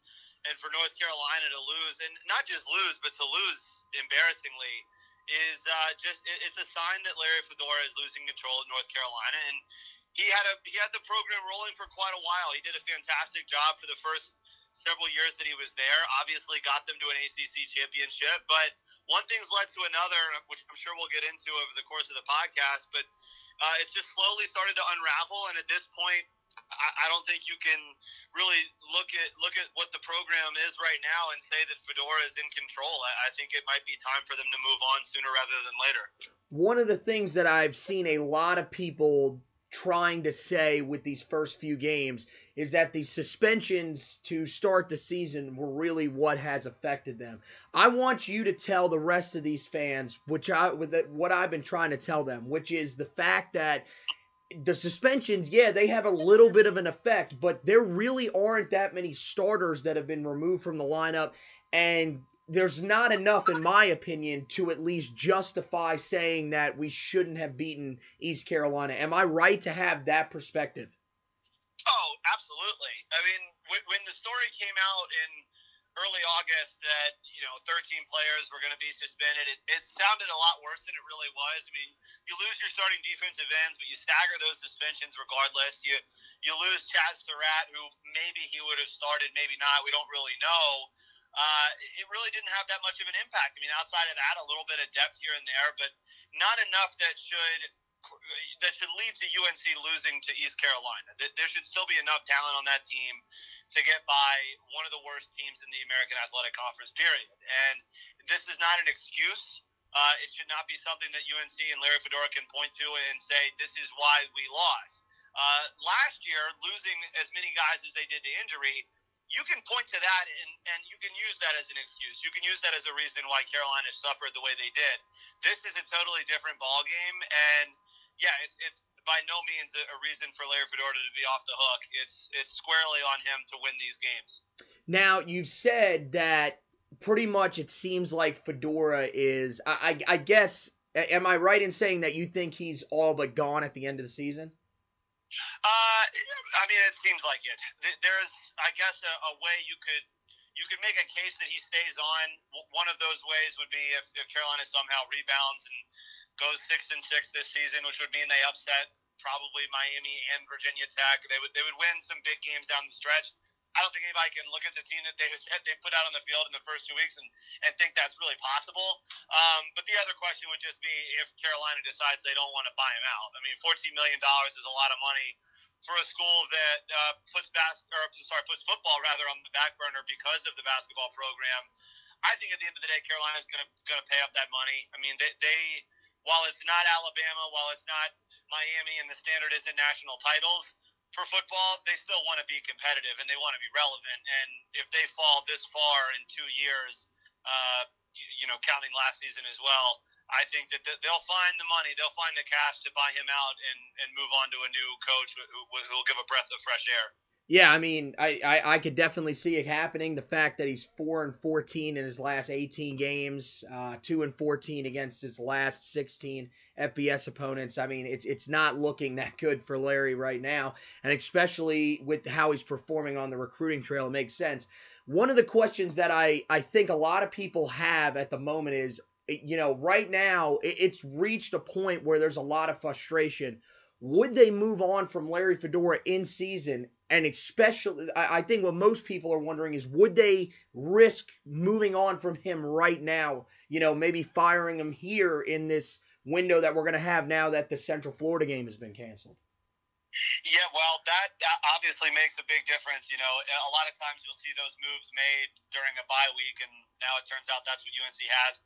Fedora's not going to lose his job before they play their next game next Saturday, but uh, when you start looking at schools that want to make a move in season, you have to think about the ramifications of that. And recruiting is really what I'm talking about. If mm-hmm. you make move now, do you risk losing a lot of the guys who you have committed so far? Um, you know, LSU did this a couple years ago, and they moved on from Les Miles and hired an interim coach. USC got rid of Sarkisian and moved on to Clay Helton and had success with him. And you, you've seen some teams that, that salvage their season, but you take a hit on the recruiting trail. And for North Carolina, I think it's important for them. I, I would let Larry Fedora play out the season. They may lose a couple recruits regardless because they'll see the writing on the wall. But I think it's much easier for a school to replace a guy uh, maybe you know they fire Larry Fedora in late November and then hire his replacement a week later. I think it's easier to try to keep most of your recruiting class intact than it is to basically cut bait with him in September, October, and then it's open season on your recruiting class for the next two months until you name a permanent coach. So I would actually tend to believe they'll they'll keep him through the rest of the year, no matter how bad it gets, uh, and then just hopefully move quickly uh, when the uh, when the time comes in uh, in late November after their season's over. Put yourself in Bubba Cunningham's shoes when that day comes. Who is the first guy that you are calling? Mm. So, I mean, I think they could probably shoot for the moon and, and try to hire an already established coach in a Power Five conference. I, I don't know who that would be, but I don't know that anybody who has a pretty good job right now at a Power Five school is going to leave for UNC. So, realistically, Scott Satterfield is, is the number one guy. He's the obvious candidate. I mean, he, he has the ties to North Carolina. He's had success in the state already at Appalachian State. Uh, I, I would give him a call. He's won a lot of games there for, for the Mountaineers, most notably coming so close to beating Penn State just a few weeks ago and then almost beating Tennessee in Knoxville two years ago. Uh, he has the chops. He's ready for a big time job. Uh, the other guys that I would look at, Seth Littrell at North Texas is somebody who is not on a lot of people's radars yet, but has slowly taken North Texas from an absolute train wreck into a pretty good program. North Texas has won uh, more games every year that he has been there, and he was the OC on the UNC team that played for an ACC title in 2015. So he was a part of the program. He's been around, and while he is a Larry Fedora disciple, and maybe that's something you don't necessarily want to align yourself with when you're changing directions. I mean, Littrell was obviously a reason why Carolina was successful back then, uh, and he's been uh, or he's done nothing to, to prove anybody otherwise that he wouldn't succeed at, as a head coach. He's done it at North Texas. So those are two names that I like. If, if you're thinking about other guys, Greg Schiano, I think would be a really good fit if they want to go the defensive route. Tony Elliott has had a lot of success at Clemson. He's probably ready for a uh, for a head job. I don't think he'd be their first call, but those are the guys that I look at as, as probably the first few names you would hear about. And um, if they don't get one of those guys, then it's really up in the air who, who they could where they could turn. I, I don't know what who I predict in that case. Yeah, uh, Littrell. I mean, here's one of the interesting stats. At this moment, he's actually out recruiting Fedora in the 2019 class. They have the 56th ranked class in the country. Carolina at 58. Wow. So yeah, how about that? Getting beat. I, I know, you know, people will say, well, you know, look at uh, Nick Saban. You're supposed to have your guys maybe out recruiting you. It's like, well, that's a Power Five job though at in the SEC at Georgia, not mm-hmm. a guy that's coaching in the Conference USA. So, um, right. yeah, I, I, think that's interesting. There's a couple of names that I know fans have thrown out there, um, and I, I, I would I, I would venture to say these guys are not coming there. Um, which are uh, right now Brent Venables, I know is one that I've kind of ruled out, and uh, Bob Stoops, which I, I know he's not coming there. But um, both of those guys would would would you give them a call and just kind of gauge to see where they're at? I mean, Venables I think is a little bit tougher because of his son playing at Clemson at the moment. Yeah. Uh, Bob Stoops is a pipe dream. Not going to happen. Uh, if Bob Stoops ever comes back to the sideline, it's going to be to coach at Ohio State. Mm-hmm. Uh, or and, and, honestly, that might be the only job that he comes out of retirement for. But if it is, it's for a blue blood job. I mean, the guy won a national title at Oklahoma. Uh, he could. He's very happy in retirement. He's not coming to North Carolina uh, unless they absolutely throw a boatload of money at him. And they don't have that kind of money because they're going to be paying it to Larry Fedora. So their best hope is to hire one of those up and coming coaches, either from a group of five school or a hot assistant. Brent Venables, uh, he's never struck me as a guy who, who would be a great head coach. Uh, it's very rare that you see a coordinator who is as uh, emotionally off the hinges on the sideline, if it's a coordinator who, who fits in as a head coach. Typically, you want your head coach to be a guy who's a little bit more in control, a little bit more presidential, if you will. I mean, I think about a guy Granted, he's doing a little bit better in his second tenure as a head coach, but Will Muschamp was the same way. Will Muschamp at Texas and before that at Alabama, he was a guy who was fiery on the sideline. He was an up and coming coach. He was actually the coach in waiting at Texas before leaving that to, to go to Florida. And that whole stick didn't really play as a head coach. And he's doing a little bit better at South Carolina. He's he's maintained his temper a little bit more. Uh, I think he learned from that first stint. Venables has been around for a long time. He's comfortable as a coordinator. He's highly paid as a coordinator, which is another thing. He doesn't really have a, a big reason to leave. UNC is a great job.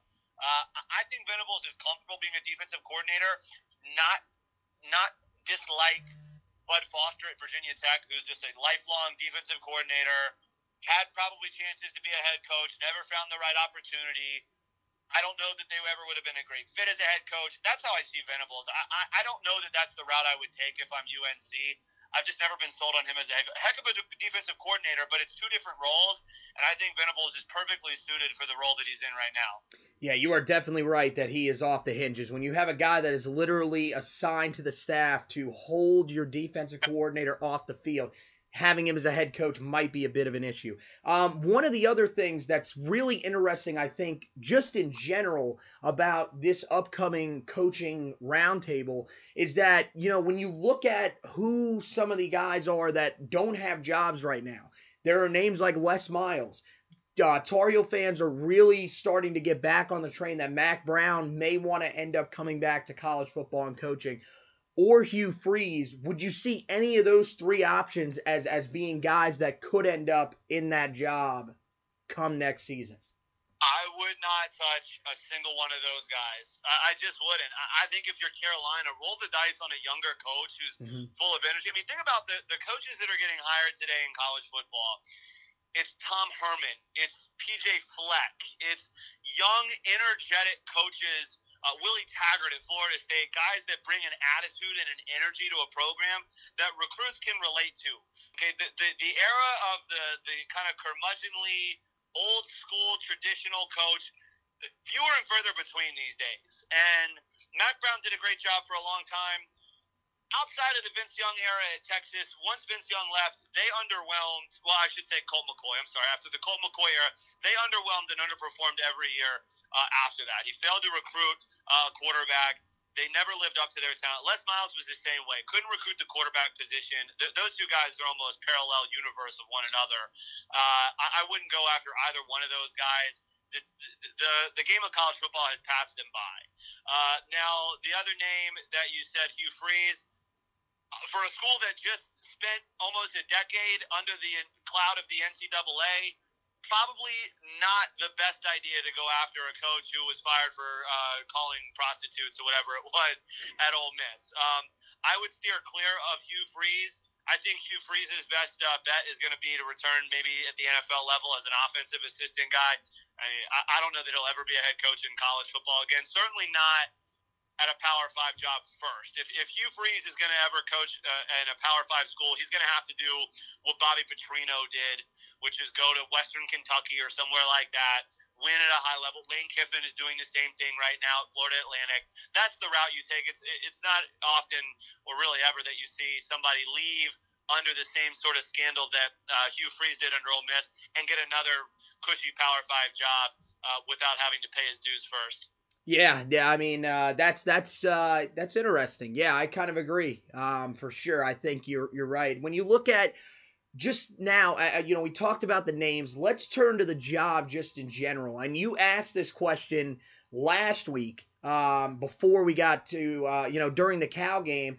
You know, what, where do you see this job ranking wise in terms of college football? Is this a good job or is this a job that most people will look at and say, ah, their fan base really just doesn't care all that much about this job, which I think is is partially true, but I I, I think there is passion here.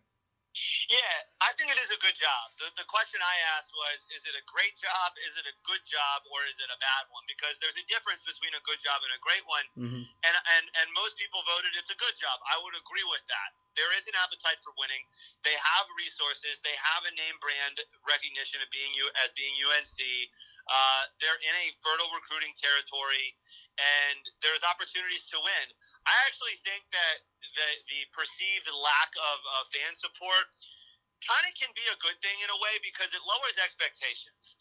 So at, at Carolina, all they want to do is win eight games a year, maybe win nine, ten, or eleven once every four or five years. Make a run, finish in the top 15 if you can. Maybe make an ACC championship game every so often. Mm-hmm. Beat Duke, beat State, and have bragging rights over those schools for a year. I think that if you can do that, they're really going to be happy. They're going to be satisfied. There's not a lot of schools, I think, where you can say winning eight games every year is going to be enough over time. I think if as long as you do that at Carolina, you're going to be secure. And a lot of these coaches want job security.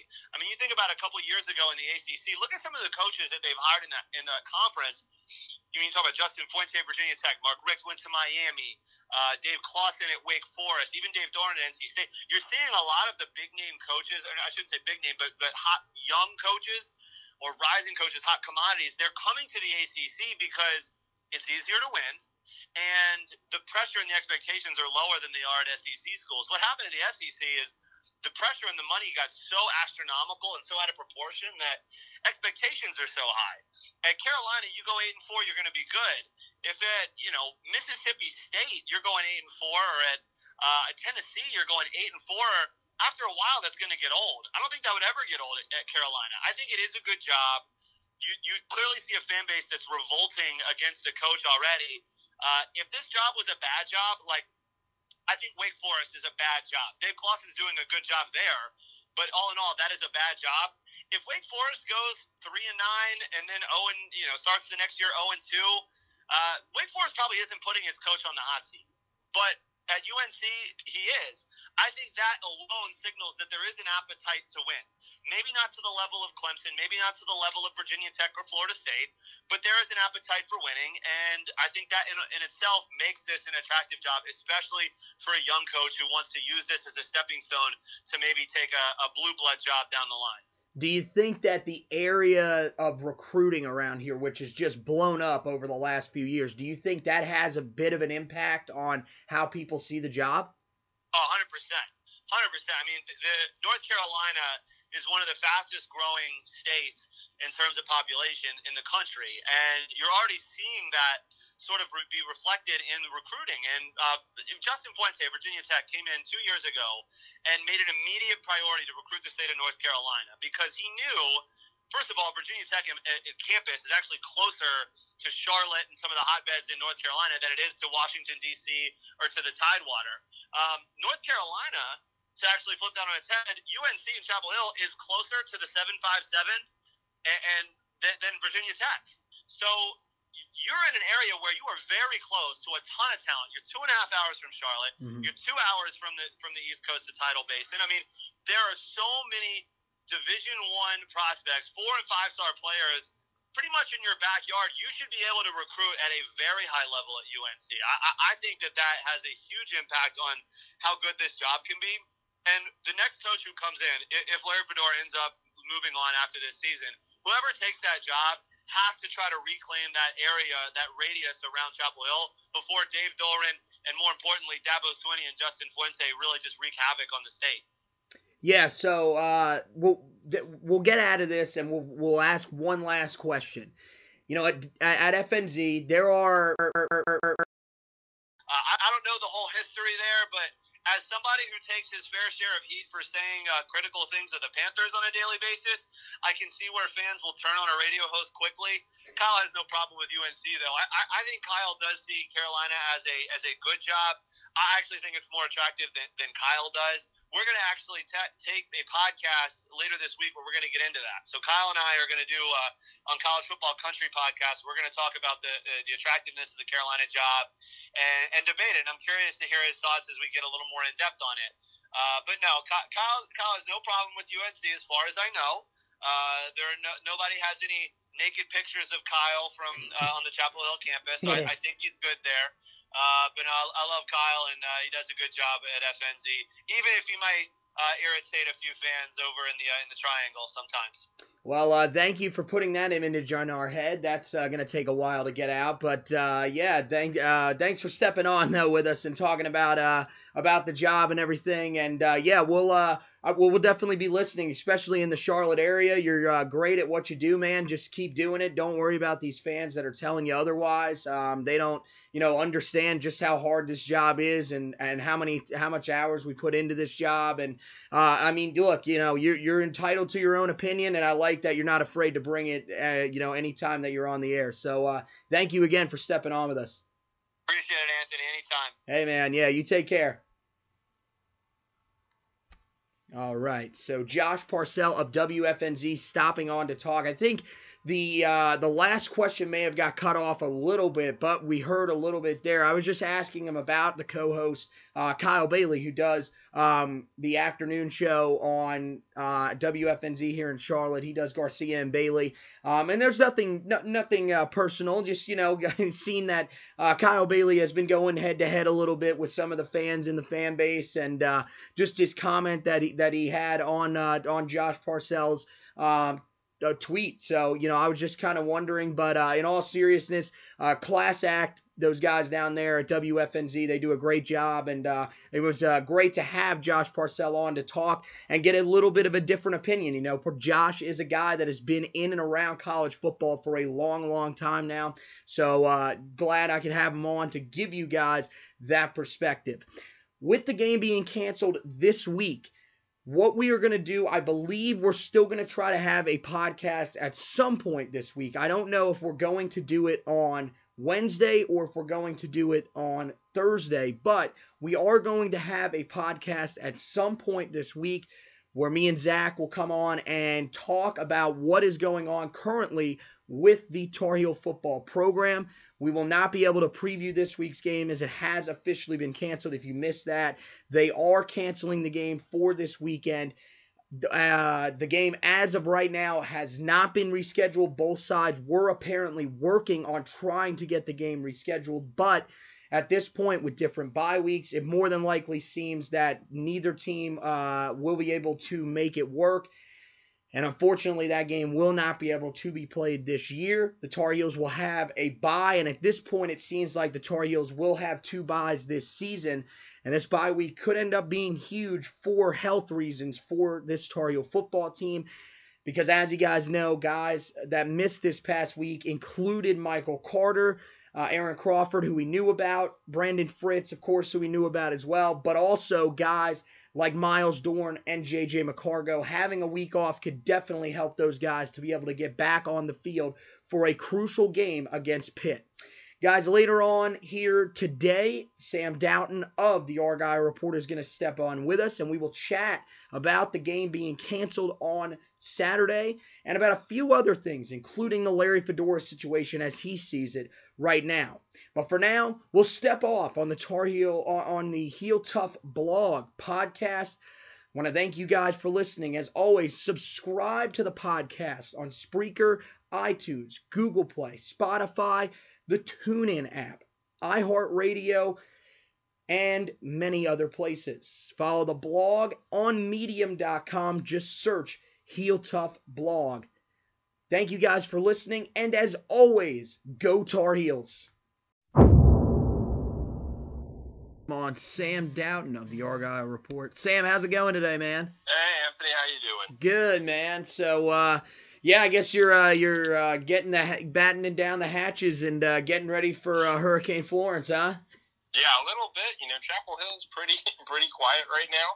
Um, you know, I'm sitting on campus now. Officially, campus is under reduced operations at this point. Obviously, the sun's still out. The hurricane's a couple days away from making landfall here. And I saw one track where it's not even going to come here now, but there's another track where it comes right towards us. So we really don't know. Um, I'm riding it out here in Chapel Hill, so, so we'll, we'll see what happens. But you know, not not a whole lot for Tar Heel Athletics. They've canceled or postponed everything um, this week. Right. So you oh, know, yeah. I think that's the right decision because this this doesn't look good. I think It's not. I don't think it's going to be a good storm for anyone. There's going to be a lot of damage to it. Maybe not necessarily here, but in the eastern part of the state. And that's something you got to be mindful of. Right. So yeah, um, we'll get to, we'll get to that in a minute. I, I want to uh-huh. start by asking you about last week and you know what you saw. You know, just just start by telling me what your takeaways were from from Saturday's game. I mean, my my takeaways was UNC just was never on the same page with one another. They never you know got themselves ready to play. It seemed like you know it started out okay. You know, they, the offense you know went really well. Antonio Williams was doing some really great things running the football, and other folks were, you know, were doing good stuff.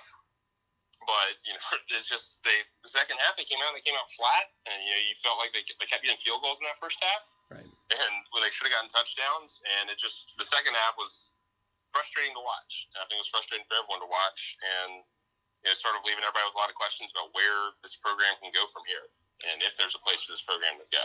And of course, there's ten games left, or I guess nine games left now um, you know, plenty of time for them to, you know, get some wins on the table. But it's hard to have any confidence they're going to beat anybody after that game, except for maybe Western. Yeah. Um, you know, how big do you think the ejection of Antonio Williams was in, in that game? Um, I mean, it was big because obviously he was their feature back and he was, you know, doing a good job. But I think it you know, they, they should have trusted Jordan and Javonte behind him a little more in the second half. They really went away from the run game. Mm-hmm. And it wasn't like Jordan and Javonte were playing bad. Like they were, you know, they, they, they just didn't get a chance to show what they can do. And of course, Jordan's a little bit different in the back than Antonio. You're not going to run Jordan between the tackles as much. But, you know, they, they were having a lot of success blocking on the run throughout the game. And then second half, they just, it seemed like they hardly did it at all. Yeah. And they're, you know, running a lot of bubble screens and other things. And, you know, have a class of Thomas Jackson. I, there was one play where he just got gobbled up because it was just the wrong play call. There was two guys on their side of the field, and there's mm-hmm. one person to block, and that's you know numbers game. They're going to get they're going to tackle him behind the line of scrimmage, and you know that that's tough. And so I, if they kept running the ball, I think they, they would have stayed in the game more. But I think maybe they got a little bit behind. I think East Carolina got the kickoff and scored. So they're you know down nine points start the half when the offense got the ball back, and at that point they, they changed their game plan, tried to score a little more quickly, and it just it collapsed, didn't work. Yeah, I mean, you, you said it. I thought the run game worked uh, well throughout all of the first half. And uh, yeah, even when Jordan Brown was in there, I thought they were very effective, especially running to the right side. But. Yeah, I, I, uh, I, I mean that's that's something that we could sit there and question in many games throughout the Larry Fedora era. But uh, yeah, I mean especially right now, uh, you know, it just keeps seeming like it's a question of why are we throwing the football so much when this passing game is really struggling, especially when it seems like every play call in the book is really designed to try to get the ball at least 15 to 20 yards downfield. I mean, am I the only one that's maybe frustrated with the fact that they, you know, in some of these third and six, third and seven type situations, there's no routes that are trying to pick up first downs by, you know, getting to the sticks, maybe running a, a 10 yard in or something like that? Mm-hmm. I mean, it, you bring up a good point. There were a lot of situations where they were running if they're out Williams deep or they're crossing somebody across the middle of the field and trying to deep route and throwing it into triple coverage and in particular, it's frustrating because Nathan Elliott was having trouble with his accuracy during the game, particularly on the deep ball. He was underthrowing a lot of those passes where he had people that could have been open, and they were broken up because the ball was short. So, you know, when, when you have a quarterback that might be struggling with his footwork a little bit and he's not quite as accurate, you can throw some shorter routes to give him a little more confidence or, you know, make the footwork less of a big deal, you know, to get exactly right. There's more of a window for error. There's less room for the ball to travel mm-hmm. um, to get where, where they're going.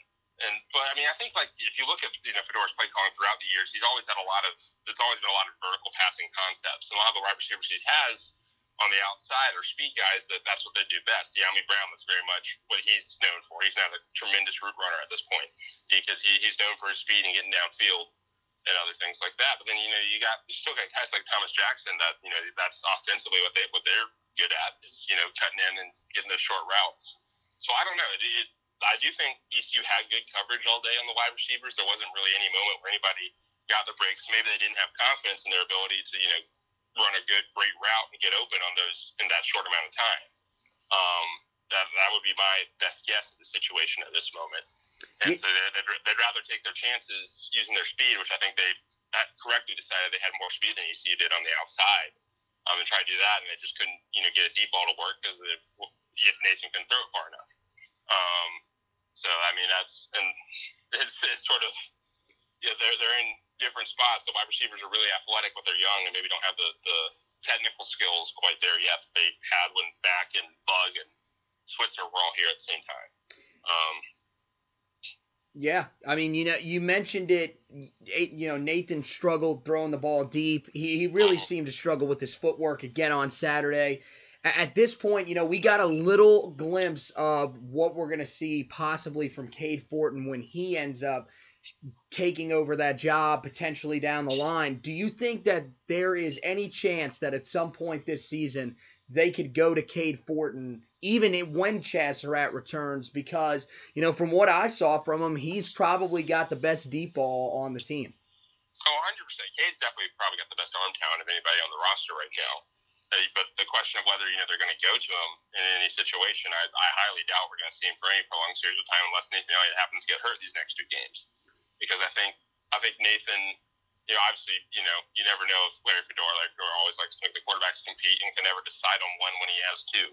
So when when Chazz is back, ostensibly, I think a lot of people would like to see Chazz get a chance to start, given how poorly Nathan's played these first couple games. Obviously, Nathan can change that in the next couple games as well. He plays great against Pitt and great against who's that? UVA, I guess they play next.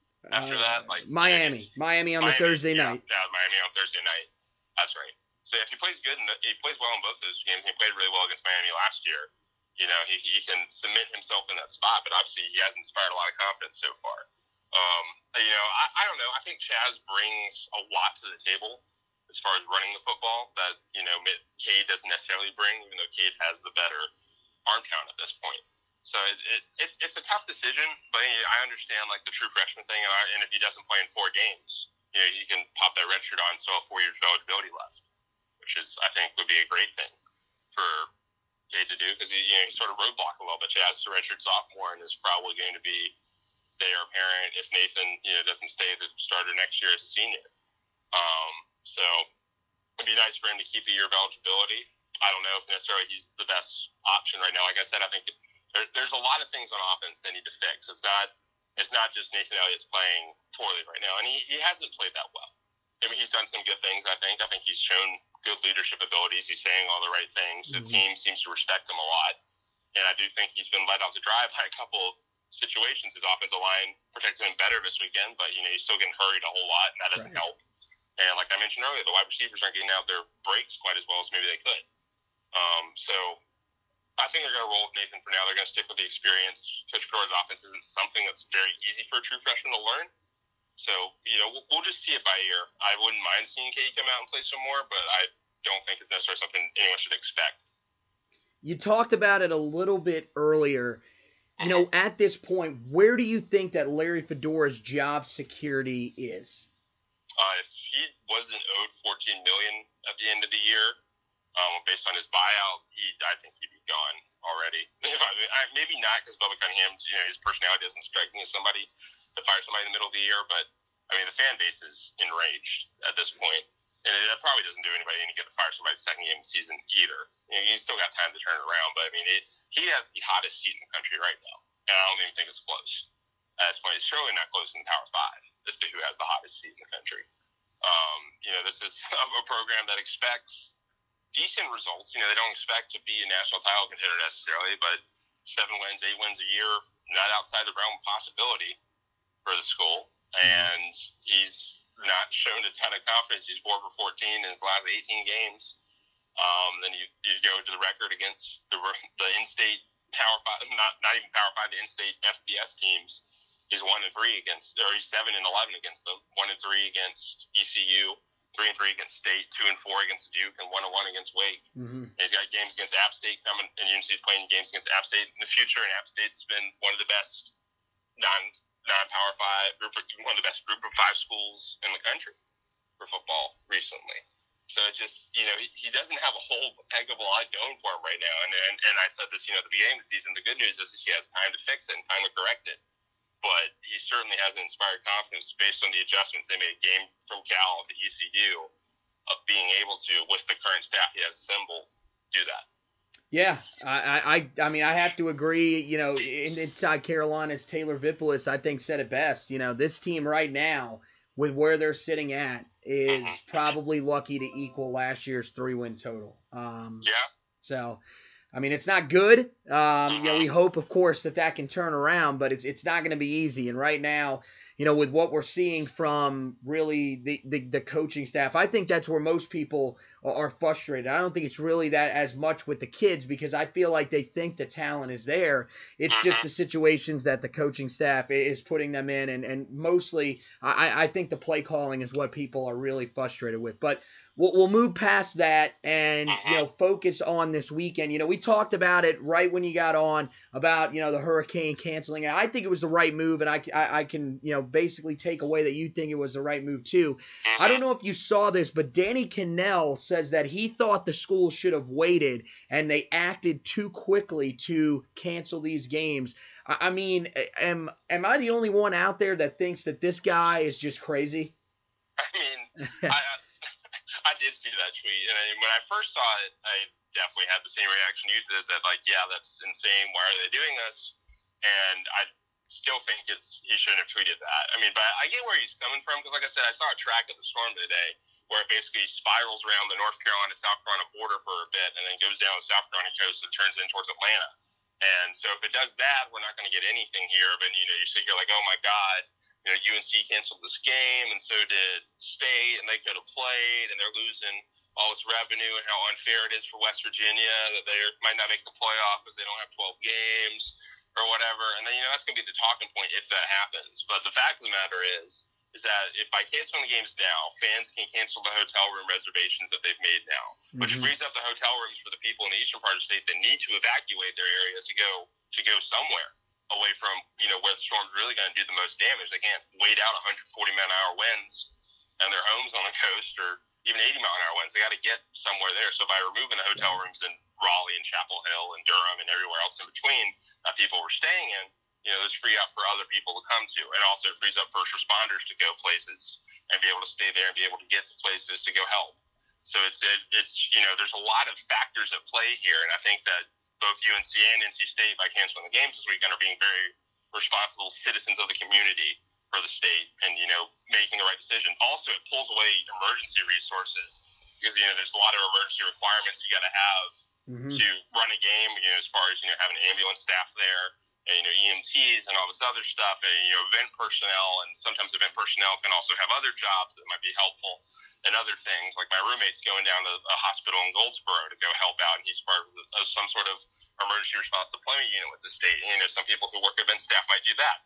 So it's just like there's a lot of people who are freed up by the games not happening to be able to help should you know what's expected to happen and have this catastrophic hurricane come through and play. And there's just there's just more important things to go on in the state. And you know, even if you know the teams could have played this weekend, which you know might happen, and maybe the hurricane does do that spiral thing, and it's you know perfectly sunny 75, 80 here in Chapel Hill come noon on Saturday. Well, you know, the, it's still like the, that part of the coast in North Carolina is going to be devastated by that hurricane at that point, and there's going to need to have emergency people down there, and maybe some people from the Triangle can come down and help. Right. So yeah. I- No. Yeah. so You're I- right. mhm. So I I, think that's the right decision. I think Danny Kanell needs to look outside his own heart for a second and think about, you know, the logistics of it. And maybe that's not something he has to think about too much, you know, both as a former player and, uh, you know, media member. You know, we don't, I don't think about it in logistics that often for what happened, but I think as I saw it point out by other people today online, it made a whole lot of sense to me. And that's where I'm sort of like, yeah, just, just think about it for a couple seconds, Danny.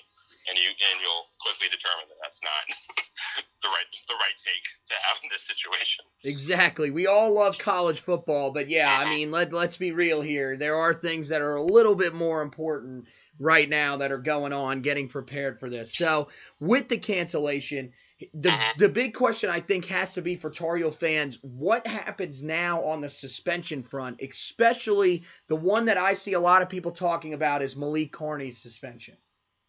Yeah, well, I mean, the, what I've read so far, what I've seen, is that the game doesn't count for suspension, obviously. So everyone's suspension gets moved back a week. But I think Malik was scheduled to skip this game coming up anyway, if I'm remembering correctly. He was scheduled to play against UCF and then sit out the next three or something because the way they staggered it. Or maybe Tomon was supposed to play this and they're staggering him later or something. So you're seeing the potential of maybe one of those two. I, I don't have the list up right in front of me at this moment. Let me try to pull it up real quick. But you you know you have these potential of uh, you know somebody coming back that they're not you know expecting necessarily. Like we saw this past weekend, Brian Anderson was given a waiver to play in the case of injury because JJ Camargo McCargo is down Right. um, in there, and they actually ended, ended up not playing, so it's still counted for a suspension. So he only has two games left, which is good. Um, but yeah, no, I mean, so expect everyone to move back a game.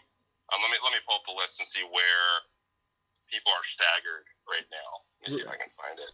Right. Yeah. Um, No, yeah, and uh, I, I mean, I think the biggest thing is like all. I mean, it's it's going to be a little bit of a concern just the depth guys getting moved back Mhm. because you know that's going to be a five day turnaround. That was kind of where everybody was like, okay, well, we've got the suspensions for the first four games, but at least we're going to have those depth guys back and ready to go for that Miami game. So the ah. starters that have to turn around and play five days after playing will have those guys right behind them. Now that luxury is gone. So yeah. you know that that ends up hurting pretty badly i, I think um, I'm, I'm not sure uh, you know just how how much that impacts really the final result of that game because I, I think miami at this point we can all agree is probably the better team but yeah i, I mean uh, at, at this point it's it's just one of those questions that i think still has to be answered so uh, Well, Yeah. the good news is, is I think we're getting there's a couple more depth players coming back. Uh, Greg Ross and Trey Shaw both missed both their games, so they're back. right So, you know, defensive backs are fixed. Obviously, that you know the lineman play. You know, you really want to you know get people back for. Beau Corrales is a big wideout that can you know do some of the things that maybe the wideouts currently on the field can outside of Anthony Ratliff-Williams as far as you know going vertical and you know getting up there and also being a pretty decent route runner and being able to block on some sweeps outside on the runs and other things like that just because of his size. So definitely a big deal. Um, but yeah, no, I I'd expect keep your eyes out on that one because I, I suspect there'll probably be a couple more NCAA appeals. That five day turnaround's a big one you thought of, and you know they've the NCAA's been pretty lenient with all these, so long as you know enough people miss the games that they need to miss right for this. And so I think you might see a situation where they go to the five day the with where it's like you know uh, with the five day turnaround they say hey we need you know, five of our nine guys available because it's, you know, we're, we're short, and particularly if more people keep getting hurt, which uh, is one benefit, I guess, of this UCF week is everybody has time to heal up. Michael Carter gets, you know, free week. Right. Um, Aaron Crawford gets a free week. Um, JJ McCarthy gets a free week. Everybody, all the players that were out that maybe helped contribute to why the ECU loss looked so bad. Um, you know, you, you can never tell. Obviously, you know, a couple botched snaps against ECU completely killed drives. Um, and if you, if you think if JJ's in there, it probably doesn't happen. But you know, just wait and see on this one. I, I'd I'd anticipate more announcements on that front, given how unusually lenient the NCAA has been about you know being able to shuffle people around to keep people keep the team from being hurt necessarily. Right. Well, you mentioned the injuries, and I, I kind of agree with you there. I think it's very helpful to get some of those guys a little bit of time to rest. How serious are the injuries? I, I will start with J.J. McCargo and Myles Dorn. You know, these were guys that were placed out, you know, pretty much on game day. That was when most people found out about it. How serious are these injuries? Although, like, the, the thing is that unless you're Greg Barnes and happen to have a gazillion sources within the team, like most, most of us don't know because there is no standardized injury injury procedure as far as like letting us know like who's limited in practice, who's questionable. Um, you know, basically like the extent of what we can do is go to practice, you know, wait for interviews with the coordinators or some players and check to see who's wearing a red shirt out on the field for who might be limited. Um, and we have limited contact or whatever. And that, that, that's like a lot of people who are high usage anyway um, particularly running backs. Uh, so it's very hard for us to tell how serious these injuries are because we don't get much information from the team. And so, I mean, it's tough to say. The fact that they were game time reveals suggests that they're probably not that serious. If if you're not hearing it from somebody else about like how serious the injury is, like cause it, that usually suggests to me it's probably gonna be a week to week thing. Right. Which each of them they're not getting surgery. They do let us know if somebody's out for the year. I will say that. So we haven't heard they're out for the year. But I mean, so I I I view every injury at this point, unless you hear otherwise, is week to week. Right. Um, there's a yeah, no. yeah, I feel yeah. I mean, uh, you know, offensive linemen usually th- those are the types of injuries that you will see with those guys. Um, I know, mm-hmm. you know, William Sweet's last year was kind of just out of nowhere when they placed him out for the year. But you mm-hmm. know, you, you don't really know what goes down down in the trenches. Just Myles Dorn seemed a little bit weird to me because I thought, you know, there was nothing that signaled anything went wrong in that Cal game. And, you know, uh-huh. nobody said anything about him going down in practice. So that just kind of seemed a little weird to me. But, uh, yeah, um, I mean, you look at, you know, Michael Carter. I think this is the area where we're going to see. Maybe he comes back against Pittsburgh. My question is, how big of an impact do you think he will have when he comes back? Is it really going to have any effect? Do you think maybe at that point that's when the coaching staff says, look, we've got all, you know, we got four guys now in the backfield that can handle a uh-huh. load potentially. Do we? Do you think that affects their game planning a little bit? Well, it might affect their game plan a little bit. I think the impact of Michael Carter is entirely dependent on if the coaches adjust the game plan to having, you know, three blacks plus one. I sort of view Javonte as sort of the the guy they throw in there when the other guys are tired necessarily. Mm-hmm. He's not really a feature back, but at that point you got a power guy like Antonio that has some speed, uh, speed guy like Jordon that can try outside and you know look not really a scat back necessarily, but you know not as between the tackles as Antonio might be. I mean you have Michael who's sort of a blend of the two. And so you really have three nice options you can use in the running game, and you know you can use them in the passing game as well, particularly Jordon. And so you, it, you got lots of options there. And as for me, if I was an offensive coordinator, I would want to want to use as many of them as I can. Run a lot of three wide, two running back sets, and see what happens. Or you know, you know, you know, two, 22 personnel or something like that. Just you know, try some different things out, and I think you'll see more of those wrinkles when they feel like everyone's healthy and everyone's able to go. Um, particularly Michael. Michael, you know, be going his junior year, has more familiarity with the playbook, knows a lot of the wrinkles and stuff that Fedora likes to run with tempo. So it's it's good for him to get back. But it, it all depends on the play calling. If the play calling stays the way it is, you know, he's just he's going to be just as good as Antonio was against ECU at his best. And so there's really not a huge difference there in what I expect out of their production, other than you know they're going to be fresher because they're able to switch them out quicker, which might help you know just them be just a little bit better. But yeah, they're going to have to, you know, call a few more runs, particularly in the second half, even when they're behind, to be able to do that.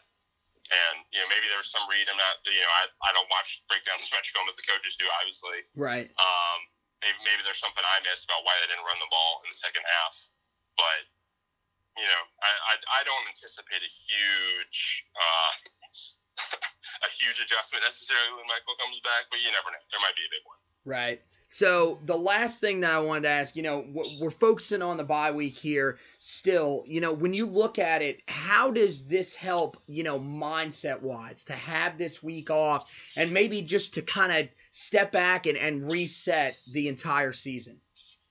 I mean, it, it does. I mean, it, it helps that you're not having to deal with a really, really good UCF team coming in. You know, former national champion UCF coming into town.